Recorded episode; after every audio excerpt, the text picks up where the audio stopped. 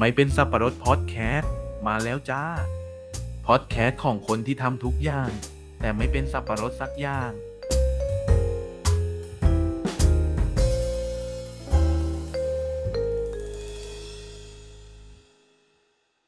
สวัสดีคุณผู้ฟังทุกท่านนะคะ ยินดีต้อนรับเข้าสู่ไม่เป็นสับปะรดพอดแคสต์ค่ะ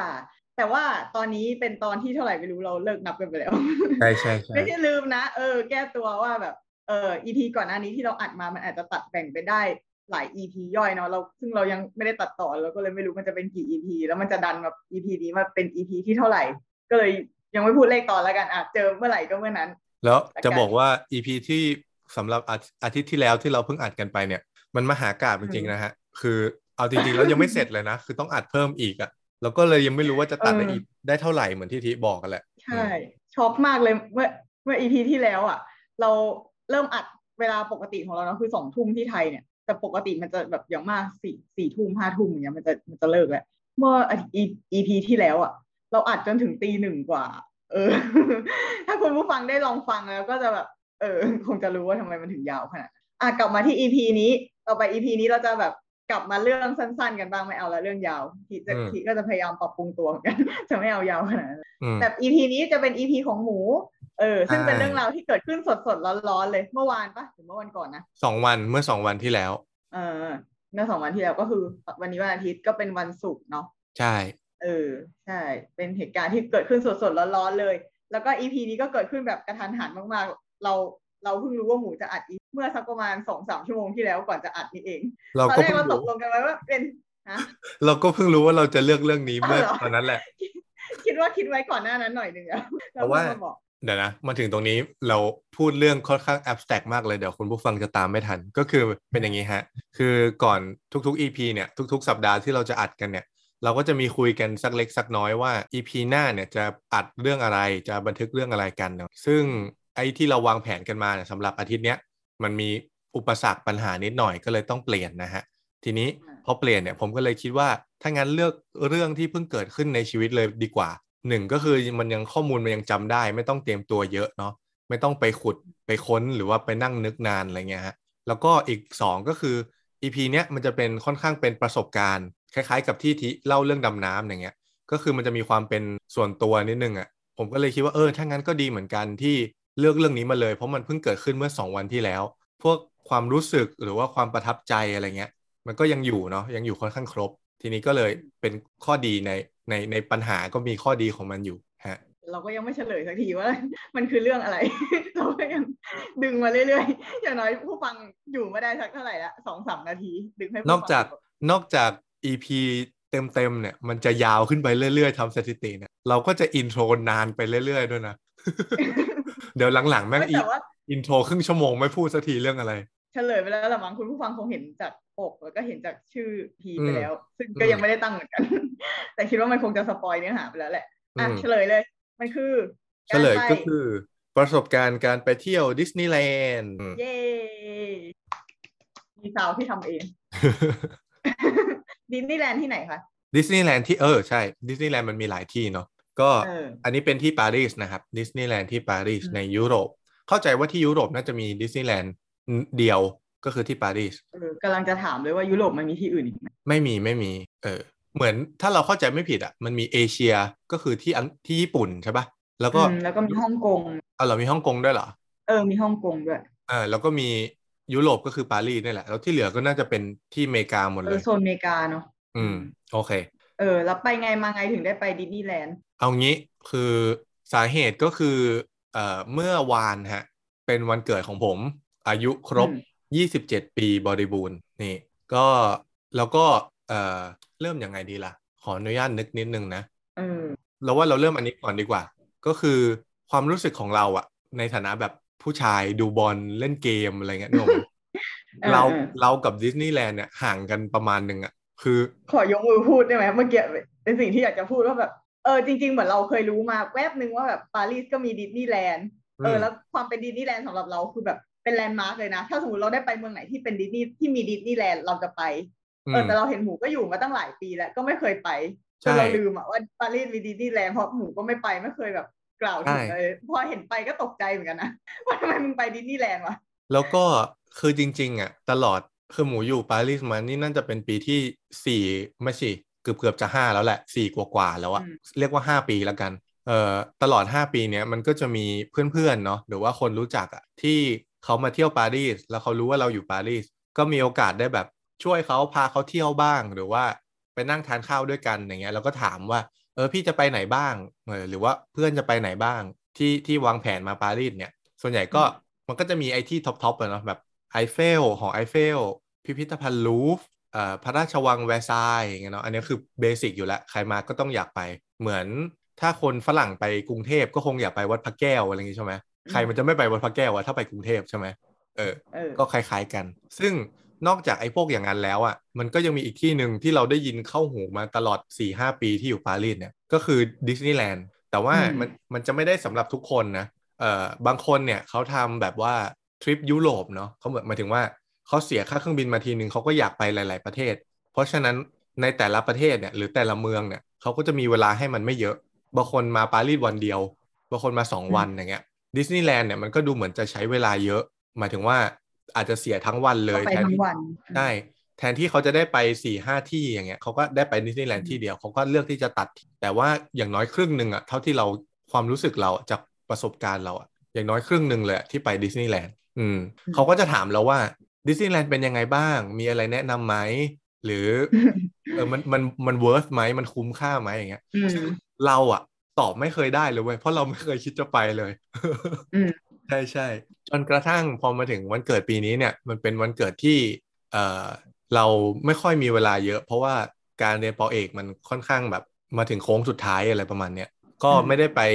เอ่อ take vacation ไม่ได้ไปต่างประเทศหรือว่าไม่ได้บินไปที่อื่น ก็เลือกที่จะอยู่ปารีส ก็เลยคิดว่าเออถ้างั้นไหนๆก็ลองทำอะไรสักอย่างที่แบบเหมือนให้รางวัลตัวเอง แล้วก็ลองไปอะไรสักที่ไปแบบ chill out แบบปล่อยหัวให้มันโล่งๆทั้งวันดูอย่างเงี้ยก็เลยเลือกดิสนีย์แลนด์อืมตอนแรกคิดว่าแบบคิดว่าเทียนอยากไป แล้วหมูก็เลยพาไป เพราะว่าไม่คิดว่าหมูจะอยากไปเองเทียนเทียนอยากไปเป็นเป็นจุดตั้งต้นไอเดียแหละ แต่ว่าเออเราเองก็คิดว่าเออดิสนีย์แลนด์มันดูเหมือนแบบเหมือนไปเขาเรียกว่าอะไรอะเหมือนถ้าเราไปพิสมมตินะ ถ้าเราไปพิพิธภัณฑ์ใช่ไหมเราก็จะ อยู่ในนั้นสักสองสามชั่วโมงเสร็จละเสร็จเราก็ออกมาอืมกินข้าวกลับบ้าน แต่ว่าดิสนีย์แลนด์เนี่ยมันดูเป็นแบบเออกูไปทั้งวันอะแบบเหมือนเหมือนกึ่งกึ่งไปเที่ยวอะไปพักผ่อนอะอืมมันดูเป็นสถานที่ในปารีสที่ใช้เวลาได้เยอะที่สุดแล้วอะโดยที่ไม่ต้องบินไปไหนหรือนั่งรถไฟไปเมืองอื่นอะไรเงี้ย อืมอืมใช่ใช่โดยที่อันเนี้ยอยากอยากเทคโน e ไว้นิดนึงว่าความรู้สึกของเราต่อดิสนีย์แลนด์อะก่อนที่เราจะไปนะห มายถึงว่าอืมภาพจำของดิสนีย์แลนด์ที่ที่เรามีอะตอนที่เรายังไม่รู้เรื่องอะไรเลยอะเรานึกถึงปราสาทใหญ่ ๆ ที่อยู่ตรงกลาง เรานึกถึงเจ้าหญิง เรานึกถึงเด็กเยอะๆเออแล้วก็เจ้าหญิงดิสนีย์อะใช่ไหมแล้วก็คิวยาวเออเออเออใช่ รู้สึกว่าอุปสรรคอย่างเดียวเลยที่ทำให้เราไม่เออสองอย่างที่ทำให้เราไม่ได้ไปดิสนีย์แลนด์คือหนึ่งคือเงิน อืมคือแบบมันต้องบินไปต่างประเทศด้วยแล้วไหนจะค่าเข้าอะไรอย่างงี้สองอืมคือแบบพอนึกภาพการต่อแถวกูก็เหนื่อยแล้วอะอืม ไม่อยากไม่ชอบเลย คือเพื่อนเราอะบอกมาว่าบางเครื่องเล่นที่มันค่อนข้างได้รับความนิยมอะ บางทีคิวมันยาวสองชั่วโมงเลยนะคืออมเราต้องยืนต่อแถวสองชั่วโมงเพื่อที่จะได้เล่นอะ ทีเนี้ยอืมภาพจำของเราก็เลยเป็นแบบนั้นเว้ยแล้วเราก็เลยรู้สึกว่า เออกูไปกูไปเดินเล่นก็ได้ไปถ่ายรูปอะไรเงี้ย คืออาจจะไม่ได้เล่นเครื่องเล่นเลยอะทั้งวันอาจจะได้เล่นสองอันอะไรเงี้ย อันนี้คือความรู้สึกก่อนที่จะไปจริงอะนะอืมแต่ว่าอันนี้สปอยเนื้อหาในตอนท้ายนิดนึงว่า สุดท้ายแล้วอะ ที่เราไปหนึ่งวันอะเราเล่นไปทั้งหมดอืมสิบสี่อย่างนะโหได้ขนาดนั้นเลยเหรอใช่เดี๋ยวเดี๋ยวจะอันนี้ค่คืออยไปเช้ากับเย็นเอ้ยกับกลางคืนเลยใช่ไหมๆอ่าเดี๋ยวจะค่อยๆเล่าให้ฟังแต่ว่าหนึ่งวันไม่อ่าไม่ได้มีการนอนค้าง แล้วก็ไม่ได้มีการต่อวันใหม่ คือแค่หนึ่งวันเต็มๆอะอืมเราได้ทำไปทั้งหมดสิบสี่อย่างอะโหใช่ใช่พอพูดถึงพอหมูพูดถึงสิบสี่อย่างเดียวตอนท้ายเราจะมีหน่อยหนึ่งเราเราเคยไปแบบออกแนว theme park อะไรอย่างเงี้ยคือที่ Universal Universal Studio ที่สิงคโปร์อืม เดี๋ยวจะเล่าว่าของเราทั้งวันเล่นได้กี่อย่าง อืม โอเค อะอะดิสนีย์แลนด์ก่อน ทีนี้เนี่ยก็เลยอยากจะ spoil ความรู้สึกว่าเดี๋ยวสุดท้ายตอนสุดท้ายเราคงสรุปแหละว่าเรารู้สึกยังไงกับดิสนีย์แลนด์เนาะแต่ว่าเรา spoil ไปก่อนอืมเลยว่าเราค่อนข้างประทับใจมาก เนื่องจากว่าอย่างที่เราบอกอะว่ามันไอไอที่เราคาดหวังตอนแรก หรือภาพจำที่เรามีตอนแรกอะมันมันค่อนข้างไม่ดีอะแบบเด็กๆเจ้าหญิงเจ้าหญิงคิวยาวๆ คงไม่ได้ทำอะไรมาก แต่สุดท้ายแล้วเราได้ทำเยอะมาก แล้วก็มีหลายอย่างที่เราชอบโดยที่เราไม่รู้ว่ามันดีขนาดนี้ ก็เลยอืมจะในเนื้อหาตอนนี้ส่วนใหญ่มันจะเป็นการอวยอะนะอาจอาจจะมีอาจจะมีติติบ้างแต่ว่านั่นแหละอืมส่วนใหญ่แล้วเราค่อนข้างประทับใจใช่ มีคำถามสองคำถามอืมก่อนไปเนี่ยได้แบบไปอ่านรีวิวหา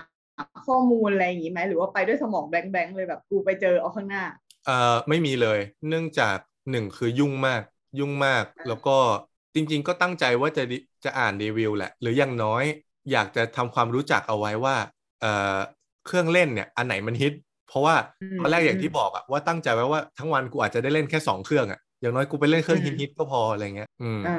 ก็เลยก็เลยไปทำความรู้จักมาว่ามันมีเครื่องเล่นอะไรบ้าง แล้วก็อันไหนเป็น top 10 อะไรเงี้ย แค่นั้นเอง แล้วก็อืมพอดีไปเจอเว็บไซต์หนึ่งอะ เหมือนเป็นเว็บไซต์แบบแฟนคลับดิสนีย์แลนด์ปารีสอะ น่าจะชื่อเว็บ dlp.com อะ dlp ก็คือ disneylandparis.com อืมอืมแต่ว่าเป็นเหมือน fan fan fan site นะ ไม่ใช่ Official นะอืมเขาก็จะทำแบบทำรีวิวแต่ละอย่างเจาะลึกข้อมูลอะไรเงี้ย ซึ่งเราไม่ได้อ่านหรอกเราไม่มีเวลา แต่ว่าในเว็บเนี้ยเราไปผ่านตามาว่า Disneyland Paris มันมีแอปพลิเคชัน ซึ่งอืมในแอปพลิเคชันเนี่ยค่อนข้าง work ก็คือ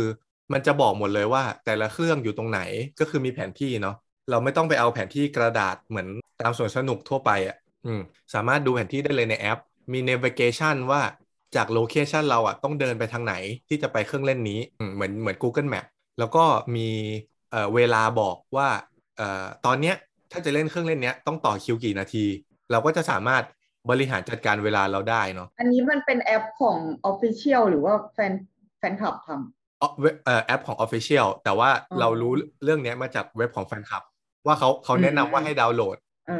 แล้วก็จะมีเอ่อตารางโชว์ด้วย พวก parade พวกโชว์ยิงพลุอะไรเงี้ย ที่มัน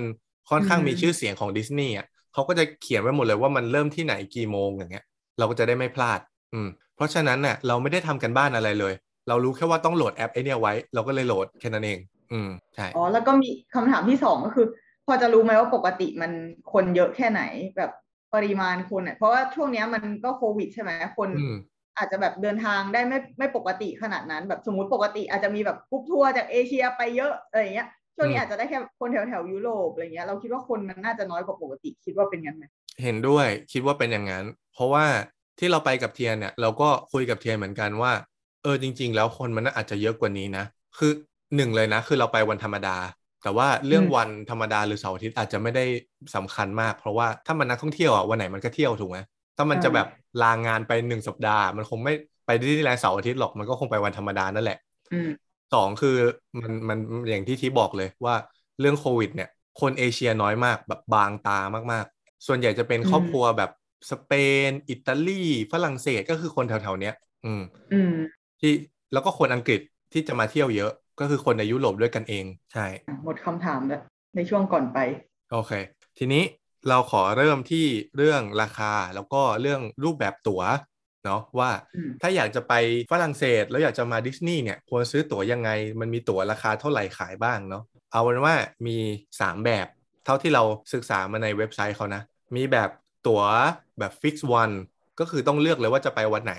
แล้วก็ตั๋วแบบไม่ fix วันก็คือไปวันไหนก็ได้อืมแล้วก็ตั๋วรายปี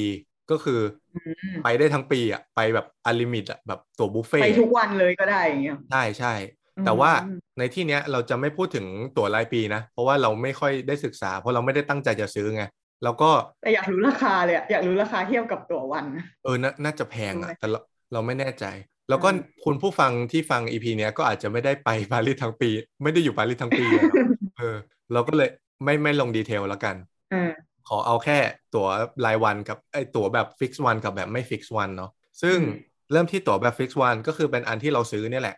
ตั๋ว fix วันเนี่ยมันก็จะถ้าให้ทีเดาอะที่ก็น่าจะเดาได้ว่า สมมุติตั๋ววันพุธกับตั๋ววันเสาร์อะที่ว่าอันไหนถูกกว่า วันพุธใช่ใช่ไหมเออก็อย่างที่ทีเดาเนาะตั๋ววันพุธมันก็จะถูกกว่าวันเสาร์อาทิตย์ถูกต้องเลย ทีนี้ถ้าเกิดว่าเราไปซื้อตั๋วในเว็บไซต์ของ Disneyland Official เนี่ย เขาจะมีแผนที่อะเอ้ยไม่ใช่แผนที่ ปฏิทิน ปฏิทินแต่ละเดือนอะเออจะวันที่หนึ่งถึงวันที่สามสิบเอ็ดของทุกเดือนเลย จนแบบสิ้นปีนี้เลยอะไรเงี้ย แล้วแต่ละวันเขาก็จะระบายสีเอาไว้เลยว่า วันนี้สีฟ้าวันนี้สีส้ม วันนี้สีแดงอย่างเงี้ย แต่ละสีก็คือราคาไม่เท่ากัน ถ้าเราดูกวาดกวาดตาดูอะอืมวันธรรมดาก็จะถูกที่สุดเสาร์อาทิตย์ก็จะแพง แล้วก็ถ้าช่วงไหนเป็นช่วงวันหยุดอารมณ์เหมือนสงกรารที่ไทยอะก็จะแพงทั้งแถบเลย อืม โดยที่คำว่าถูกหรือแพงเนี่ย ถูกคือประมาณ 80 ยูโร ก็คือประมาณ 2,000 2,000 กว่าบาท 2,000 ต้นๆ ต่อคนนะ แล้วก็แพงที่สุดคือ 120 ยูโร ก็คือประมาณ 3,000 4,000 เกือบเกือบ4,000 ก็คือแถวๆ2,000 ถึง 4,000 โดยที่สาเหตุที่เราไปวันวันศุกร์ทั้งทั้งๆที่วันเกิดเราคือวันเสาร์อะ ก็เรื่องเนี้ยแหละ มันถูกกว่าใช่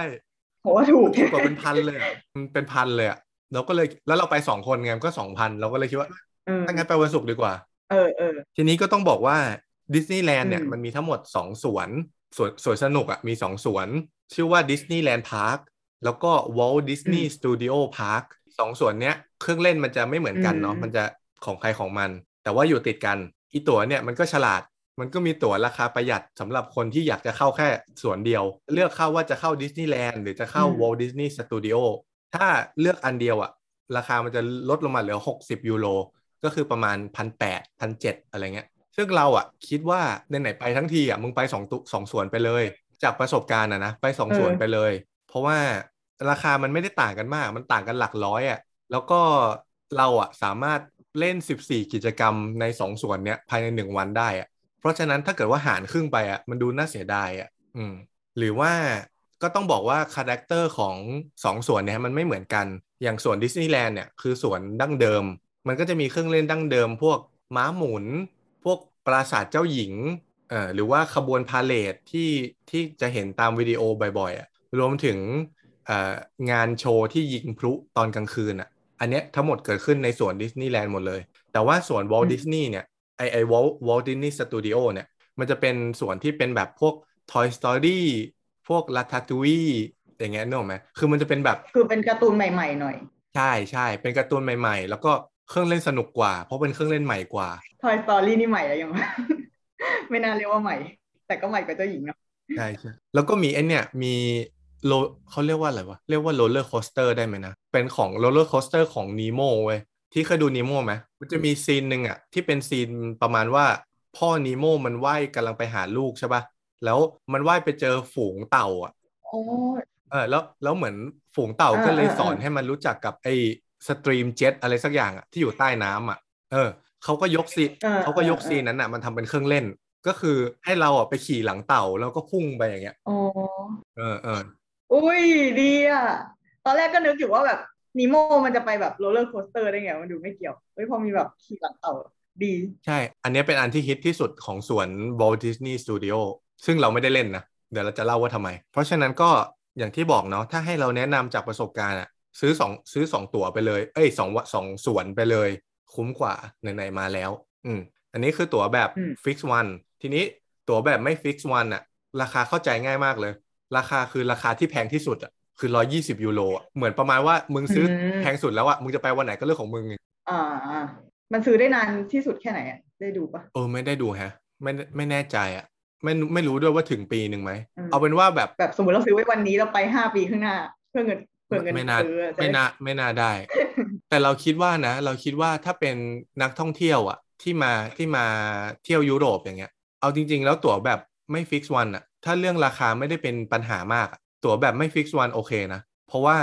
เราไม่รู้เลยว่าสมมติเราตั้งใจจะอยู่ปารีสสามวันอย่างเงี้ย เราไม่รู้เลยว่าวันไหนฝนจะตกใช่ไหมเอออืมคือคืออย่างเราอะ เราก็ภาวนาเราก็เสี่ยงเหมือนกันนะแล้วเราก็ภาวนาให้วันที่เราไปอะ ฝนมันไม่ตกเว้ยฝนมันตกบ่อยเหรอคือมันแล้วแต่ฤดูอะ แต่ว่า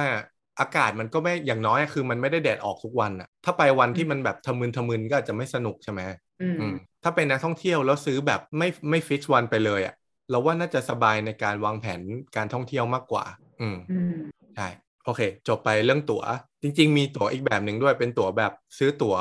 คู่กับโรงแรม คือที่ที่ดิสนีย์แลนด์เนี่ยมันมีโรงแรมของตัวเองด้วย เป็นแบบโรงแรมแล้วแต่งตกแต่งเป็นธีมธีมดิสนีย์หมดเลยอะอืม แต่ว่าอืมอันเนี้ยเราไม่ได้ไปพักเราก็เลยไม่พูดถึงใครที่สนใจก็ลองไปดูข้อมูลในเว็บไซต์ของเขาได้อืมคราวนี้มาต่อกันที่เรื่องเอ่อการเดินทางแล้วกัน การเดินทางจากปารีสเนี่ยเอาเป็นว่าใจกลางเมืองเนาะไปที่ดิสนีย์แลนด์ต้องบอกว่าดิสนีย์แลนด์เนี่ยมันอยู่ค่อนข้างชานเมือง ถ้าเปรียบไปกรุงเทพก็คงจะคล้ายๆสวนสยามหรือว่าอะไรอะเออดีมเวิลด์อะไรเงี้ย Dream World เออใช่ไหมคือมันจะค่อนข้างอยู่ชานเมืองหน่อย แต่ว่าข้อดีก็คือเอ่อ มีรถไฟฟ้านั่งตรงจากในเมืองไปเลยแบบยาวๆอะใช้เวลาประมาณ 45 นาทีอืมนั่งอย่างเดียวไม่ต้องเปลี่ยนสายอะไร เป็นรถไฟฟ้าสีแดงสาย A แล้วก็ค่ารถไฟประมาณ 5 ยูโรต่อเที่ยวก็คือประมาณ200กว่า200อืมใช่ประมาณ 200 บาท ก็ไม่ได้แพงอะไรแล้วก็ค่อนข้างสะดวกสบาย พอไปถึงสถานีที่เป็นดิสนีย์แลนด์เนี่ย ขึ้นมาจากรถไฟฟ้าก็เป็นดิสนีย์แลนด์แล้วไม่ต้องเดินอะไรเลย ขึ้นมาก็เจอเลย อืมโดยที่เทียนฝากมาบอกว่าต้องย้ำตรงนี้ด้วยนะ แล้วมันจะมีประโยชน์ต่อคนผู้ฟังมาก คือตอนสุดท้ายแล้วเนี่ยเดี๋ยวเราจะเล่าให้ฟังนะ แต่ว่าพอสวนดิสนีย์แลนด์ปิด แล้วทุกคนกลับบ้านพร้อมกันน่ะ เราพบว่าอืมที่สถานีอะมีคนยืนรอซื้อตั๋วขากลับอะยังต่ำพันคนอะอ๋อเอก็อคือให้ซื้อซื้อตั๋วไปตั้งแต่ขาไปเลย คือใช่เทียนก็เลยบอกว่าให้เตือนคุณผู้ฟังว่า ถ้าจะซื้ออะซื้อสองใบไปเลย ก็คือซื้อเผื่อขากลับด้วยอ่าอย่างของเราอะก็คือซื้อเผื่อไปเลยใช่ไหมเพราะเราคิดอยู่แล้วแหละอืมว่า ตอนกลับอะ คนมันน่าจะออกพร้อมกันนะแบบอืมดูอืมดูพลุเสร็จแล้วก็ เออออกมาเหมือนดูคอนเสิร์ตจบอะเออเออเวลาเราไปอีเวนต์อะไรแบบนั้นที่คนเยอะๆเราก็จะทำอย่างเงี้ย ถ้าแบบอืมเราไม่ได้มีบัตร Rabbit อยู่แล้วก็จะซื้อแบบอีกรอบหนึ่งด้วย แล้วอันเนี้ยเป็นเป็น unsolved mystery สำหรับเราอะ ในฐานะคนที่อยู่ปารีสมาตลอด 4 ปีอะคือเราอะอืมคิดมาตลอดเลยว่าดิสนีย์แลนด์เนี่ย activity สุดท้ายที่ทุกคนทำอะคือรอดูพลุพอดูเออแล้วพอโชว์พลุจบอะเขาก็จะประกาศบอกว่าดิสนีย์แลนด์พาร์คปิดแล้วครับบายบายทุกคนอย่างเงี้ยเพราะฉะนั้นอะก็คือมันเป็นการออกพร้อมกันหมดอะมันไม่ใช่การอืมทยอยออกถูกไหมแล้วเราก็คิดมาตลอดเลยว่า ถ้าคนเป็นหมื่นๆออกพร้อมกันอะ มันกลับบ้านยังไงวะแล้ว อืมแล้วตรงนั้นก็อะคือเคยคิดแต่ว่าไม่ไม่เคยมาเห็นภาพ เออ แล้วตรงนั้นอะ มันไม่ได้แบบมันไม่ได้อยู่กลางเมืองที่กระจายออกไปทางใครทางมันอะ คือมันอยู่อ่าขอบเมืองที่ทุกคนก็วิ่งเข้าปารีสเหมือนกันอะนึกออกไหมเออเราก็เลยสงสัยมาตลอดเลยว่า คนเป็นหมื่นๆอะมันกลับยังไงวะเอออืมแล้วเราก็ได้เห็นวันนั้นแหละว่ามันกลับยังไง ก็คือ เราพบว่าถ้าซื้อตั๋วขากลับไปเลยอะ แล้วรีบอืมๆเดินออกอะแบบไม่โอเอไม่นั่งพักไม่ซื้อของที่ระลึกก่อนกลับบ้านอย่างเงี้ย คือ ผู้จบปุ๊บกูเดินออกเลยอย่างเงี้ย เหมือนเราที่เราทำกับเทียนที่ทำวันนั้นน่ะเราได้ขึ้นรถไฟเที่ยวแรกเลยนะแล้วก็ได้กลับเลย คือไม่ต้องรออะอืมแปลว่ามันไม่ได้คำถามอะมันไม่ได้พูดก่อนหนาแน่นขนาดนั้น คือโอเคมันหนาแน่นแหละ แต่ว่าก่อนจะกลับมันมีการโดนสกรีนอะแบบบางคนเขาก็หิวใช่ไหมเอ่อดิสนีย์แลนด์มันปิดสองทุ่มเขาก็จะนั่งทานข้าวแถวนั้น ร้านอาหารแถวนั้นก่อน หรือบางคนที่เขามาเป็นครอบครัวเขาก็มีรถขับเขาก็ขับรถกลับ หรือบางคนที่มันไม่ได้ซื้อตั๋วมันก็ต้องรอซื้อตั๋วก่อนอย่างเงี้ยบางคนซื้อของที่ระลึกก่อนอย่างที่บอก เพราะฉะนั้นมันจะค่อยๆสกรีนไป แล้วก็คนที่มันรีบกลับบ้านจริงๆอะมันเหลือไม่เยอะ มันก็ไม่ได้รอรถไฟนานขนาดนั้นอ๋อใช่คำถามเมื่อกี้ก็คือถามว่านอกจากกลับรถไฟแล้วมันมีทางอื่นอีกไหมเมื่อกี้มีอีกทางนะก็คือขับรถ คือถ้าเป็นรถโดยสารสาธารณะน่าจะไม่มีแล้ว มีแค่รถไฟสายเนี้ยสายเดียว แต่ว่าคนส่วนใหญ่ก็อาจจะมีคนที่พักโรงแรมที่ดิสนีย์เลย หรือคนที่ขับรถมาเป็นครอบครัว เพราะว่าเราเห็นคนที่มาเป็นครอบครัวเยอะมาก แบบเกินครึ่งอะมาเป็นครอบครัว แล้วก็ครึ่งที่น้อยกว่าเป็นแบบมาเป็นคู่รักแฟนกันอืมแต่ว่าส่วนใหญ่อะที่มาจะเป็นครอบครัว เป็นกลุ่มใหญ่ไม่มีที่ให้กูเลยนะๆมีมีที่ให้คนโสดด้วยเดี๋ยวเล่าให้ฟังโคตรดีเออเอออ๋อที่มันเป็นแบบฟาสแท็กใช่ไหมที่แบบเออขึ้เดี๋ยนวไปเล่าได้ให้เลฟังยถ้ามาคนเดียวใช่เออเออหมดแล้วเดี๋ยวจะต่อไปนี้จะไปเรื่อง 14 กิจกรรมที่เราเล่นแล้วก็จะเรียงลำดับให้ว่าอันไหนที่เราชอบท็อป5แต่ก่อนหน้านี้ที่มีอะไรอยากเสริมไหมอืม ไม่มีละกันอยากฟังก่อนอืมว่ายังไง โอเค เราก็ทำกันบ้านมาว่าดิสนีย์แลนด์เนี่ยมันเปิด9โมงครึ่งปิด2ทุ่มอืมเราก็เลยออกจากบ้านให้ไปถึงที่นั่นอะ ประมาณ9โมงครึ่งคือกูกะคุ้มอะอืมอืม คือกูต้องอยู่ในดิสนีย์แลนด์ให้นานที่สุดเท่าที่มันอนุญาตอะ เพราะว่าซึ่งทำดีแล้วทำกลัวไม่ครบถูกต้องแล้วใช่ เราก็ไปถึงที่นั่นประมาณ9ก้าโมงครึ่งนิดๆนั่นแหละไม่ไม่ได้เลทมากอืมไปถึงปุ๊บเขาก็จะมี gate แรกเป็น gate สแกนกระเป๋า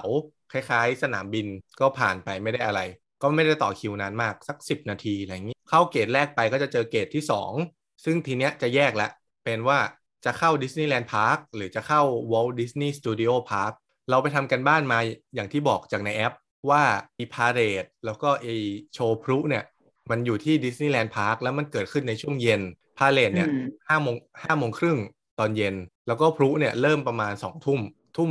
ปลายปลายๆเกือบสองทุ่ม เราก็เลยคิดว่า อ๋อ ถ้างั้นเราควรอยู่ตอนที่ดิสนีย์แลนด์พาร์คตอนบ่ายใช่ไหมเราจะได้ลากยาวไปถึงเย็นเลย เราก็เลยไปเริ่มที่ Walt Disney Studio ก่อน เราก็เลือกที่จะไป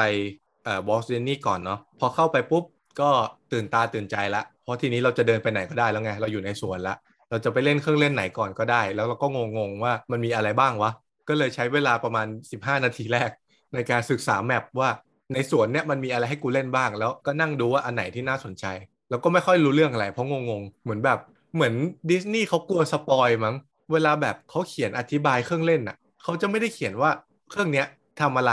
แต่เขาจะเขียนเหมือนเขียน background story อะแล้วก็เขียนว่าความตื่นเต้นที่จะเจออะไรประมาณนี้นึกออกไหมอย่างเช่น สมมุตินะยกตัวอย่างให้ว่าเครื่องแรกที่เราไปเล่นอะเราเดินผ่านแล้วเราเห็นว่ามันเป็นตึกสูงๆแบบสูงมากๆอะสูงเหมือนคอนโดเลยอะแล้วเราก็งงว่าเฮ้ยตึกสูงๆนี่มันคือเครื่องเล่นเหรอวะแล้วมันก็ชื่อว่า Hollywood Tower Hotel เขียนไว้ที่ป้ายตรงข้างๆ ตึกอะเหมือนเขาทำจำลองโรงแรมขึ้นมาทั้งโรงแรมเลยอะแล้วก็เขียนเป็นตัวฟอนต์รองว่า Tower of Terror ก็คือหอคอยแห่งความสะพรึงกลัวอย่างเงี้ยเราก็รู้สึกเฮ้ยคือคืออะไรวะ อ่านแล้วดูน่าสนใจนะแต่กูไม่เข้าใจเลย คือเครื่องเล่นนี้ไว้ทำอะไรวะอืมเราก็เลยมานั่งอ่าน background story มัน เขาก็เขียนประมาณว่า โรงแรม Hollywood Tower เนี่ย เป็นโรงแรมที่เคยได้รับความเอ่อแบบชื่อเสียงมาก ใครไปฮอลลีวูดก็ต้องไปพักโรงแรมนี้ จนกระทั่งเกิดเหตุการณ์ที่ไม่คาดคิดขึ้น ที่มีลิฟต์ของโรงแรมเนี่ย สามารถนำคุณไปสู่สิ่งที่เรียกว่าทวายไลท์โซนต่างมิติได้เนี่ยจบคือกูก็ไม่เข้าใจอยู่ดีอะว่านี่คือเครื่องเล่นอะไรวะอืม แล้วได้เข้าไปเล่นปะเราก็เลยตัดสินใจเข้าไปเลย เพราะเราคิดว่าโอ้มันคงเป็นแบบบ้านผีสิงอะไรอย่างนี้ละมั้งเออเออแล้วก็ดูแบบดูจากข้างนอกมันดูเป็นเครื่องเล่นใหญ่อะมันดูแบบน่าจะเจ๋งอะอืม เราก็เลยเข้าไป แล้วตอนนั้นมันก็ยังเช้าอยู่เนาะคิวมันก็ยังไม่ยาวมากเอ่อตรงป้ายหน้าเครื่องเล่นเนี่ยเขาจะมีเหมือนเป็นป้ายดิจิตอลแสดงสัญญาณไฟไว้ว่า ถ้าคุณจะเล่นเครื่องเล่นเนี้ย ตอนเนี้ยถ้าคุณต่อคิวมันจะประมาณกี่นาที ตอนนั้นมันประมาณแค่แบบยี่สิบนาทีครึ่งชั่วโมงอะคือมันคนยังน้อยอยู่อะ เราก็เลยคิดว่าเออถ้างั้นเริ่มที่อันนี้แหละไหนๆเดินมาเจอแล้ว ก็ระหว่างต่อคิวไปเราก็ค่อยๆเราก็อยากรู้อะเราก็ Google ว่าตกลง e Tower of Terror เนี่ยคืออะไรคือบ้านผีสิงเหรอหรือคืออะไร แล้วเราก็ไปเจอข่าวเป็นข่าวใน BBC บอกว่ามีเด็กชายวัย10 12ปี เป็นชาวอังกฤษ มาเล่นดิสนีย์แลนด์ปารีสแล้วเกิดเป็นอัมพาตเพราะเล่น Tower of Terror เชี่ยเราก็แบบไอ้เหี้ยนี่คือเครื่องเหี้ยอะไรเนี่ยทำไมเป็นอัมพาตได้ด้วยอะ เออมัน paralyze อะภาษาอังกฤษคือคำว่า paralyze อะเออ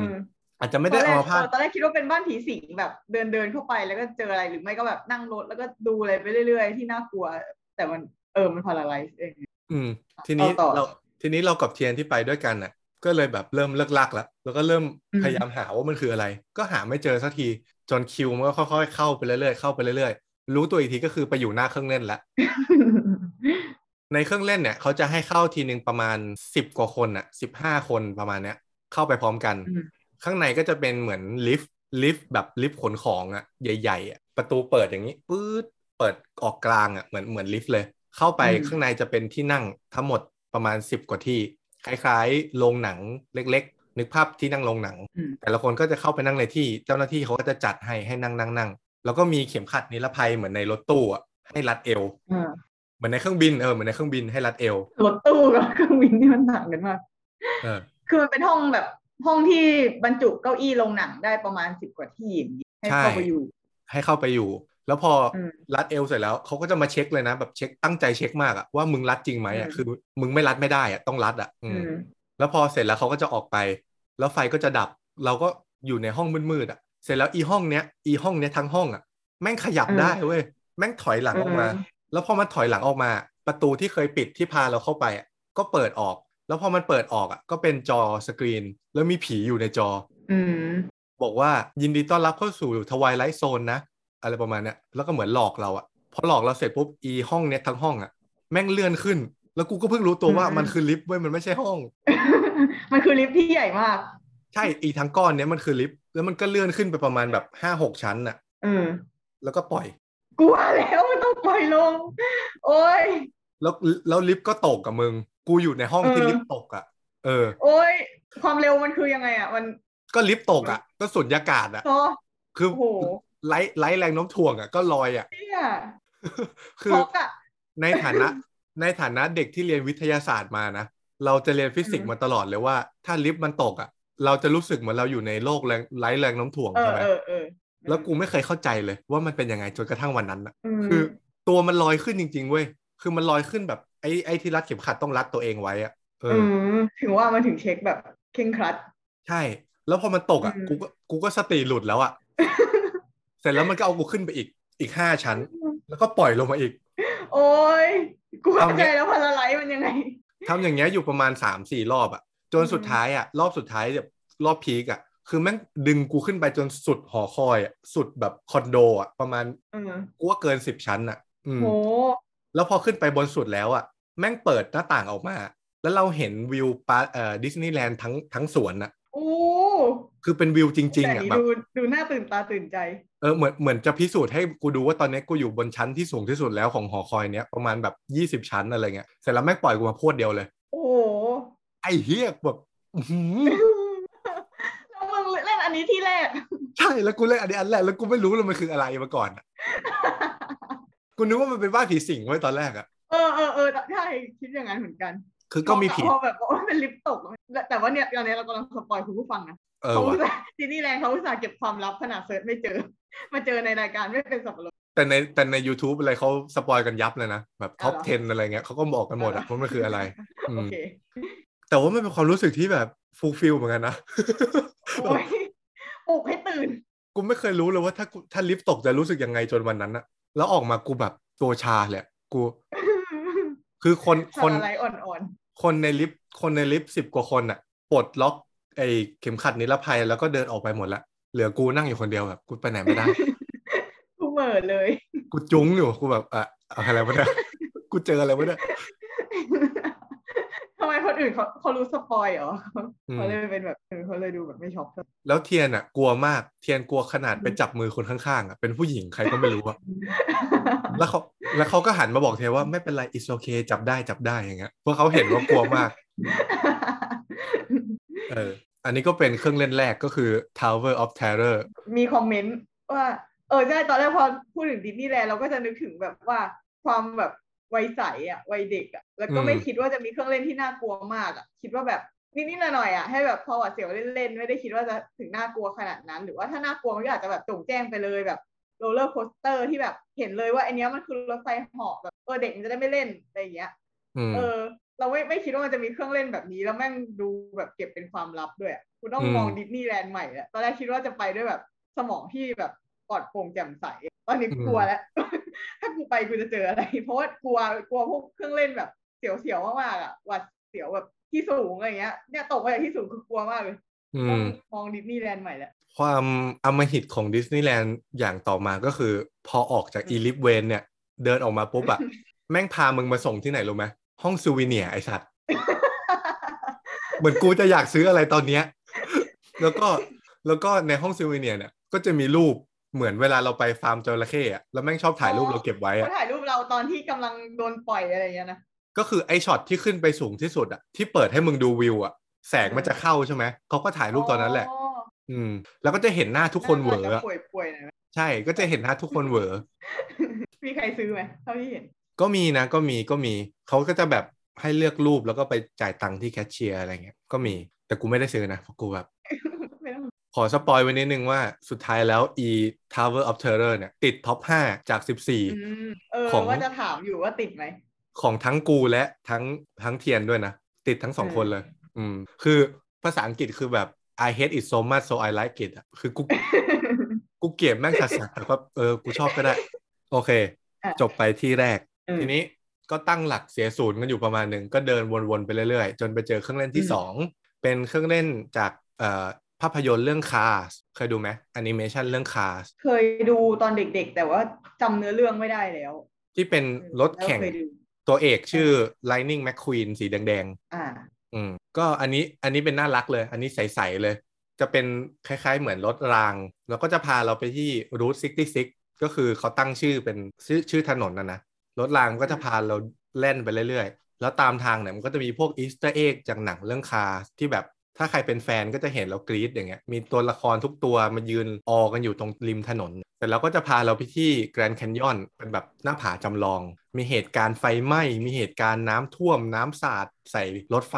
รถไฟโยกอะไรนิดหน่อย ให้มันพอตื่นเต้นตื่นเต้น แต่ก็ไม่ได้น่ากลัวมาก แล้วก็เป็นเครื่องเล่นที่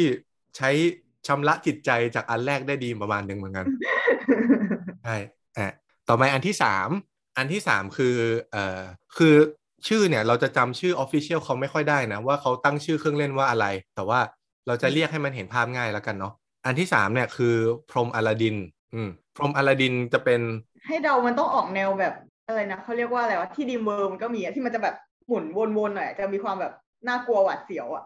อ่าเออแต่ไม่ใช่ไม่ใช่แบบนั้น แต่นึกออกว่าที่หมายถึงอะไร เออพรมอลาดินอันเนี้ยจะเป็นตะเกียง Genieตั้งอยู่ตรงกลาง แล้วก็จะมีพรมอยู่หลาย ๆ อัน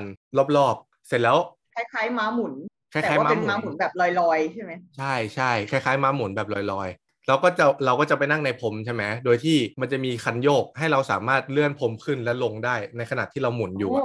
เราอืมบังคับเองได้ด้วยเหรอเราบังคับเอง โอ้เจ๋งอะก็คือพรมมันจะหมุนไปวงๆเร็วๆใช่ไหมคล้ายๆม้าหมุนที่เร็วเร็วสปีดหน่อยอะอืมเออแต่เราก็เราสามารถโยกพรมขึ้นลงอย่างนี้ได้ด้วยโอ้ยคืออยากเล่นอะแบบเนี้ยอืมแต่ ไปดิสนีย์แลนด์เพื่อต้องการเล่นอะไรแบบเนี้ยอันนี้ก็ไม่น่ากลัวเลยแล้วก็สนุกค่อนข้างเพลินอยู่ อืมอืมคิวก็ไม่ได้ยาวมาก20นาที ต่อมาอันที่4อันทีสี่4คืออันนี้ไฮไลท์เหมือนกันติดเป็นอันที่2ที่ติด top 5ของเรา คือรัต a ทู i 3D ถ้าทีเคยดูหนังเรื่องรัต a ทู i เคยดูไหมเคยแต่อันนี้ก็เหมือนกันเอออย่างที่เคยบอกว่าดูแล้วก็จะลืมเนื้อเรื่องแต่จำได้ว่าเคยดู โอเค เย่าเย่าเย่าอะเล่าย่อๆก็คือ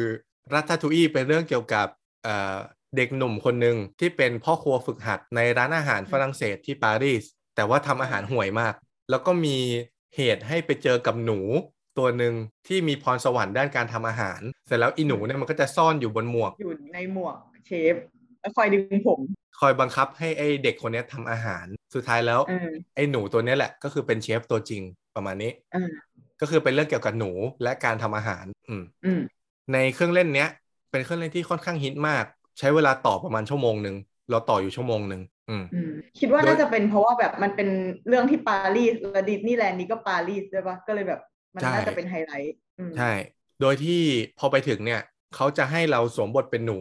คือเราจะนั่งอยู่ในหนูเป็นเป็นเหมือนรถเล็ก ๆ ที่เป็นรูปหนู อืมอืมแล้วเราอะ ก็จะผจญภัยไปในห้องมืดๆไอ้เครื่องเล่นประเภทเนี้ยเขาจะเรียกว่า dark ride ก็คือการขับขี่ไปในห้องมืดๆอะนะอืมโดยที่ในนิในดิสนีย์แลนด์เนี่ยมี dark ride หลายหลายเครื่องเลยรัต a ทู i เป็นหนึ่งในนั้น แต่ว่าความพิเศษของรัต a ทู i คือต้องใส่แว่น 3D ด้วย แล้วพอเอ่อเรา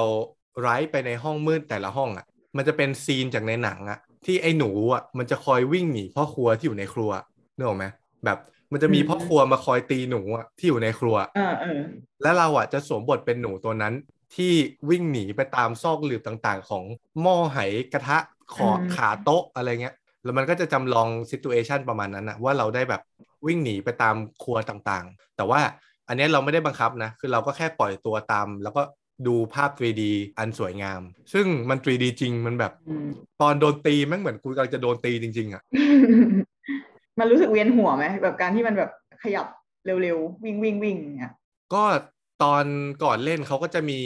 เอ่อคำเตือนบอกว่าคนที่เป็น motion sickness ไม่ควรเล่นเครื่องนี้ แต่ว่า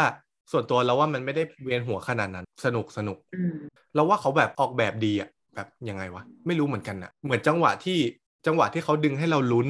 หรือจังหวะที่แบบมันต้องฉวัดเฉวียนมากๆ เพื่อหลบหลีกการการโดนตีจากพ่อครัวเนี่ยมันทำมันทำถึงอะกูรู้สึกว่ากูเป็นหนูจริงๆอะมีคอมเมนต์อืม เออ ตอนที่ไป Universal Studio อะแล้วมันก็มีหนังอย่างเงี้ยหนัง 4D เลยนะอืมให้ไปดู เออ นี่ก็ไปดูแล้วก็ไปดูแล้วมีความรู้สึกว่าเนี่ยเหรอว่า 4D แบบนั่งหัวเราะในใจ ไม่ใช่ดูถูกเขานะแบบตอนแรกกูคงคาดหวังเยอะเกินไปเพราะว่า 4D ไม่เคยดูหนังอืมเออแล้วเหมือนแบบไอ้พวกภาพอะไรอย่างเงี้ยภาพสามมิติอะมันอันอันเอออันเนี้ยมันมันไม่ได้เคลื่อนไหวเราด้วยมั้งเหมือนมันเป็นที่นั่งแบบโรงหนังแบบโรงหนังเลยแต่โรงหนังไม่ใหญ่ แล้วก็อืมเหมือนให้ใส่แว่นเนี่ยแล้วก็จอหนังใหญ่ ๆ แล้ว ในจอมันก็คือมีความทำเป็นสามมิติอะแต่มันไม่ได้รู้สึกแบบรวมไปด้วยเหมือนเหมือนอย่างราชาทุยอะเออ แล้วจังหวะที่มันแบบที่แบบสมมติอะไรดี สมมติมีหนูวิ่งผ่านขาในในเรื่องอะมันก็จะมีแบบเหมือนเป็นแปลงขนๆน่ะมาปัดอืมขาเราอืมคือแบบจังหวะที่แบบในหนังอะน้ำมันกระเด็นมันก็จะมีน้ำแบบฟู่มาจากข้างโรงหนังอะไรอย่างเงี้ยแต่คือได้ยินเสียงแล้วมึงปล่อยมาเออมันไม่เนียนอะมันแบบโอ้โหนี่โคตรดีมึงอันเนี้ยเราว่า 3D มันดีมากเลยอะมันเป็น 3D แบบลอยอะรู้คือ น่าจะคล้ายๆ 3D ในโรงหนังนั่นแหละ แต่ว่าเราว่ามันลอยดีนะ แล้วพอมันไม่ได้จำกัดว่าอยู่ที่แค่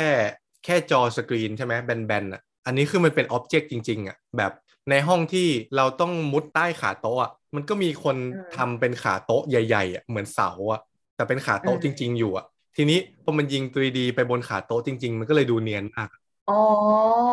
อ๋อหรือว่าในตอนสุดท้ายที่คือ อันนี้ spoil หนังนะถ้าใครยังไม่เคยดูแต่ว่า คนมันน่าจะดูแล้วนะ Ratatouille อะเออคือสุดท้ายแล้วไอ้หนูตัวเนี้ย มันไปเป็นเชฟ แล้วก็ไปไปตั้งร้านอาหารสำหรับหนูเป็น fine dining แต่ว่าสำหรับหนูอยู่ในโพรงอืมอะไรสักอย่าง แล้วก็ให้แบบเพื่อนๆหนูมาเป็นมาเป็นลูกค้าในร้านใช่ไหมซึ่งไอ scene สุดท้ายเนี้ยมันก็เอามาใช้ในในเครื่องเล่นด้วย ก็เขาก็จะทำเป็นโพรงจริง ๆอะคือมองขึ้นไปเห็นใบไม้เห็นอะไรที่เป็นของจริงนะ ไม่ใช่สามมิติ อืมอืมแล้วก็ ประกอบกับมีหนูตัวหนึ่งลอยลอยอยู่อะในโพรงนั้นอะมันก็เลยดูเหมือนจริงมาก อืมประมาณนั้นเอ๊ะเมื่อกี้ไม่รู้หมูพูดไปยังหรือว่าเราแบบหยุดไม่ได้ตั้งใจฟัง คือไอ้หนูที่เรานั่งอยู่เนี่ยมันคือมันเคลื่อนไปตามที่ต่างๆ ใช่คือเปลี่ยนคือมันที่มีไปเรื่อยๆเปลี่ยนอ็อบเจกต์รอบตัวไปใช่เรื่อยเหมือนเป็นรถรางอะๆอ่าเอออย่างนี้ดี อันนี้ก็สนุกดีติดท็อปห้าของเราอืมสุดท้ายละสำหรับส่วนแรก ก็คืออันนี้เท่าที่เราเล่นนะจริงๆมันมีเครื่องเล่นอื่นอีกที่เราข้ามไปด้วยอะไรเงี้ยอืมอย่างเช่นมีอันหนึ่งอันนี้เล่าสั้นๆ ไม่ไม่เราไม่ได้เล่นนะ เป็นเอ่ออยู่ในอยู่ในโซนของ Toy Story คือใน Toy Story เนี่ย มันจะมีไอ้ตุ๊กตาทหารเคยเห็นไหมที่มันเป็นสีเขียวทั้งตัวอืมอืมเออเออที่มันจะมาเป็นกองทัพเลยอะอ่าอ่าแล้วมันจะมีซีนหนึ่งอะ ไม่แน่ใจว่ามาจากภาคไหนอะ ที่มันจะทิ้งตัวเองลงมาจากห้อยตัวมาต่อต่อเป็นเออทหารยาวๆใช่ไหมเป็นเป็นแบบพาราชูตลงมา อ๋ออ๋ออ๋อนึกออกแล้วนึกออกแล้วเออมันก็จะมีเครื่องเล่นเนี้ยให้เล่นก็คือเราอะจะพาราชูตตัวเองลงมา ก็คือเป็นการดรอปลงมาเหมือนกัน คือเราอะจะขึ้นเราจะไปนั่งอยู่ในเหมือนอารมณ์เหมือนเครื่องบินของเล่นอะแล้วเขาก็จะลากเราขึ้นไปเสร็จแล้วเราก็จะพาราชูตลงมาเหมือน drop ลงมา อืมอืมแต่ว่าสูงไหมเราเห็นเราเห็นอันนี้แล้วแต่เรารู้สึกว่ามึงไม่มีทางสู้อี Terror นั้นได้ กูไม่เล่นอีอันเมื่อกี้ประทับใจกูเยอะกว่าเยอะเอออันเนี้ยก็จะอันเนี้ยก็จะเป็น drop ที่แบบ สุภาพกว่าเด็กน่าจะเล่นได้อืมอืมอันนี้คือยกตัวอย่างที่เราข้ามไปเนาะอืมมาถึงกิจกรรมสุดท้ายของส่วนแรกที่เราทำคือการถ่ายรูปกับมาสคอตคือในในในสวนเนี่ยเขาก็จะมีมาสคอตอยู่ตามจุดต่างๆ ที่ถ้าใครอยากไปถ่ายรูปกับตัวละครไหน ก็สามารถไปต่อคิวถ่ายได้อืมซึ่งเราอะไปถ่ายมาทั้งหมด2ตัว จาก 5 ตัวที่เราเห็นวันนั้นว่าเขาอืมมีเปิดให้ถ่าย คือมี Mickey Minnie Goofy เอ่อ Buzz Lightyear แล้วก็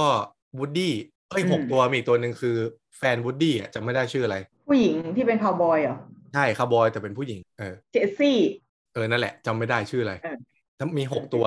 เราไปถ่ายมาสามตัวก็คือ Buzz Lightyear Woody แล้วก็ Jessie คือ Toy Story หมดเลย เพราะกูชอบ Toy Story โดยที่ความประทับใจของเราคือเขาเหมือนเราว่าเขาต้องฝึกมา คืออือมอืมใช่ใช่เคยไปอ่านเรื่องที่เขา train แบบมาสคอตในดิสนีย์แลนด์แล้วคือมันไม่ได้เออเทรนเขาแบบ มันไม่ได้เออ train แบบเป็น template นะ คือเหมือนเขาต้องเข้าใจตัวละครจริง ๆ อะ อืมอืมแบบตัวละครนี้ที่เราเห็นในหนัง มันมี character แบบนี้ไอ้มาสคอตเนี่ยมันก็แบบนั้นเลยอะเหมือนเอาออกมาจากหนังเลยอะอืม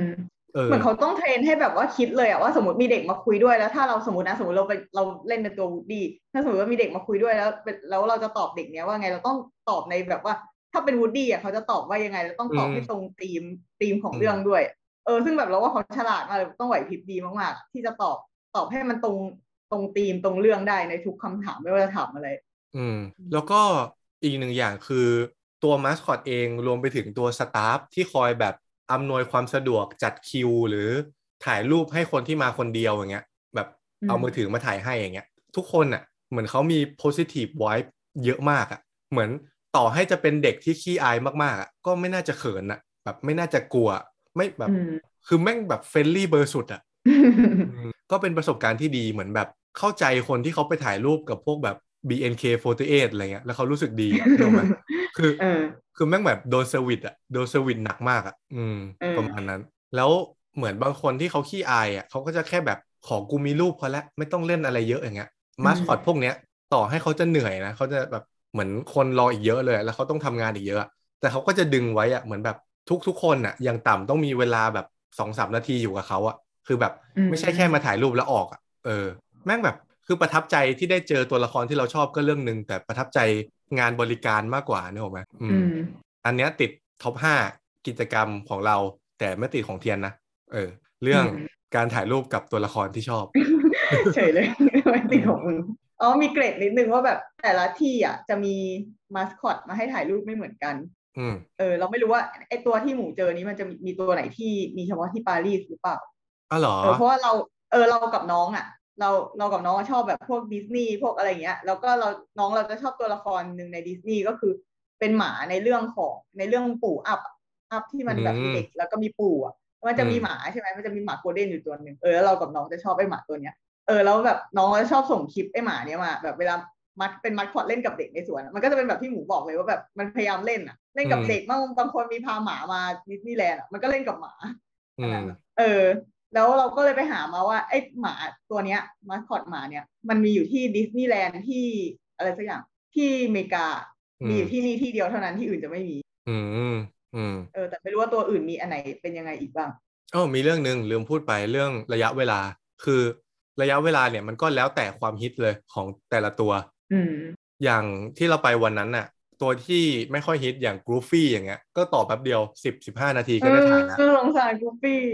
แต่อย่างมิกแต่อย่างมิกกี้กับมินนี่อะคืออืมคือสี่ตัวเนาะอี Toy Story สามตัวแล้วก็กูฟี่เนี่ย มันจะยืนอยู่มุมมุมหนึ่งเป็นที่โล่งแจ้ง อืมอืมแต่กูมินนี่กับมิกกี้อะแม่งมี hall เป็นของตัวเองอะเหมือนอื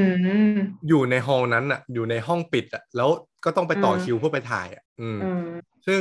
คิวอย่างต่ำอะคือเกินชั่วโมงทั้งสองทั้งสองตัวอืมเออ ซึ่งเราก็เลยไม่ได้ถ่ายมิกกี้กับมินนี่ เพราะว่ามันอืมคิวมันยาวมากดีแหละเราว่าถ่ายกับ Toy Story ดีกว่า ไม่ค่อย massอืมดิสนีย์แลนด์มาถ่ายกับมิกกี้เมาส์โอ้ยแบบ mass ไปไม่ดี ใช่ใช่โอเค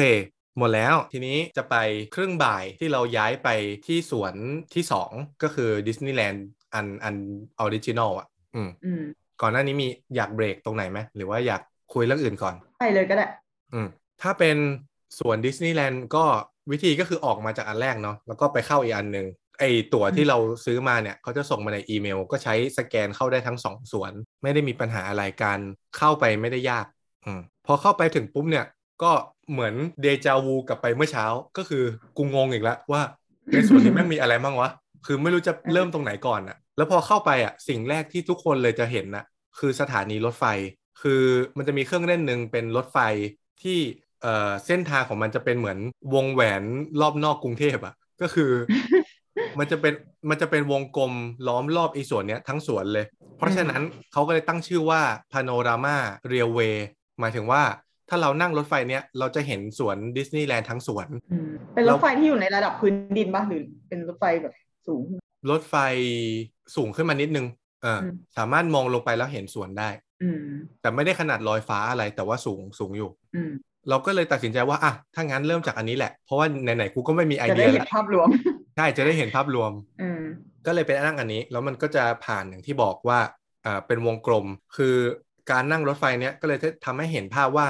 ดิสนีย์แลนด์สวนดิสนีย์แลนด์เนี่ยนะมันแบ่งออกเป็นทั้งหมด 4 โซน เหนือใต้ออกตก โดยที่มีอืมปราสาทเจ้าหญิงอยู่ตรงกลาง ปราสาทอืมไอคอนิกอะจะอยู่ตรงกลางอืมแล้วก็จะมี 4 โซน โซนหน้าสุดคือโซน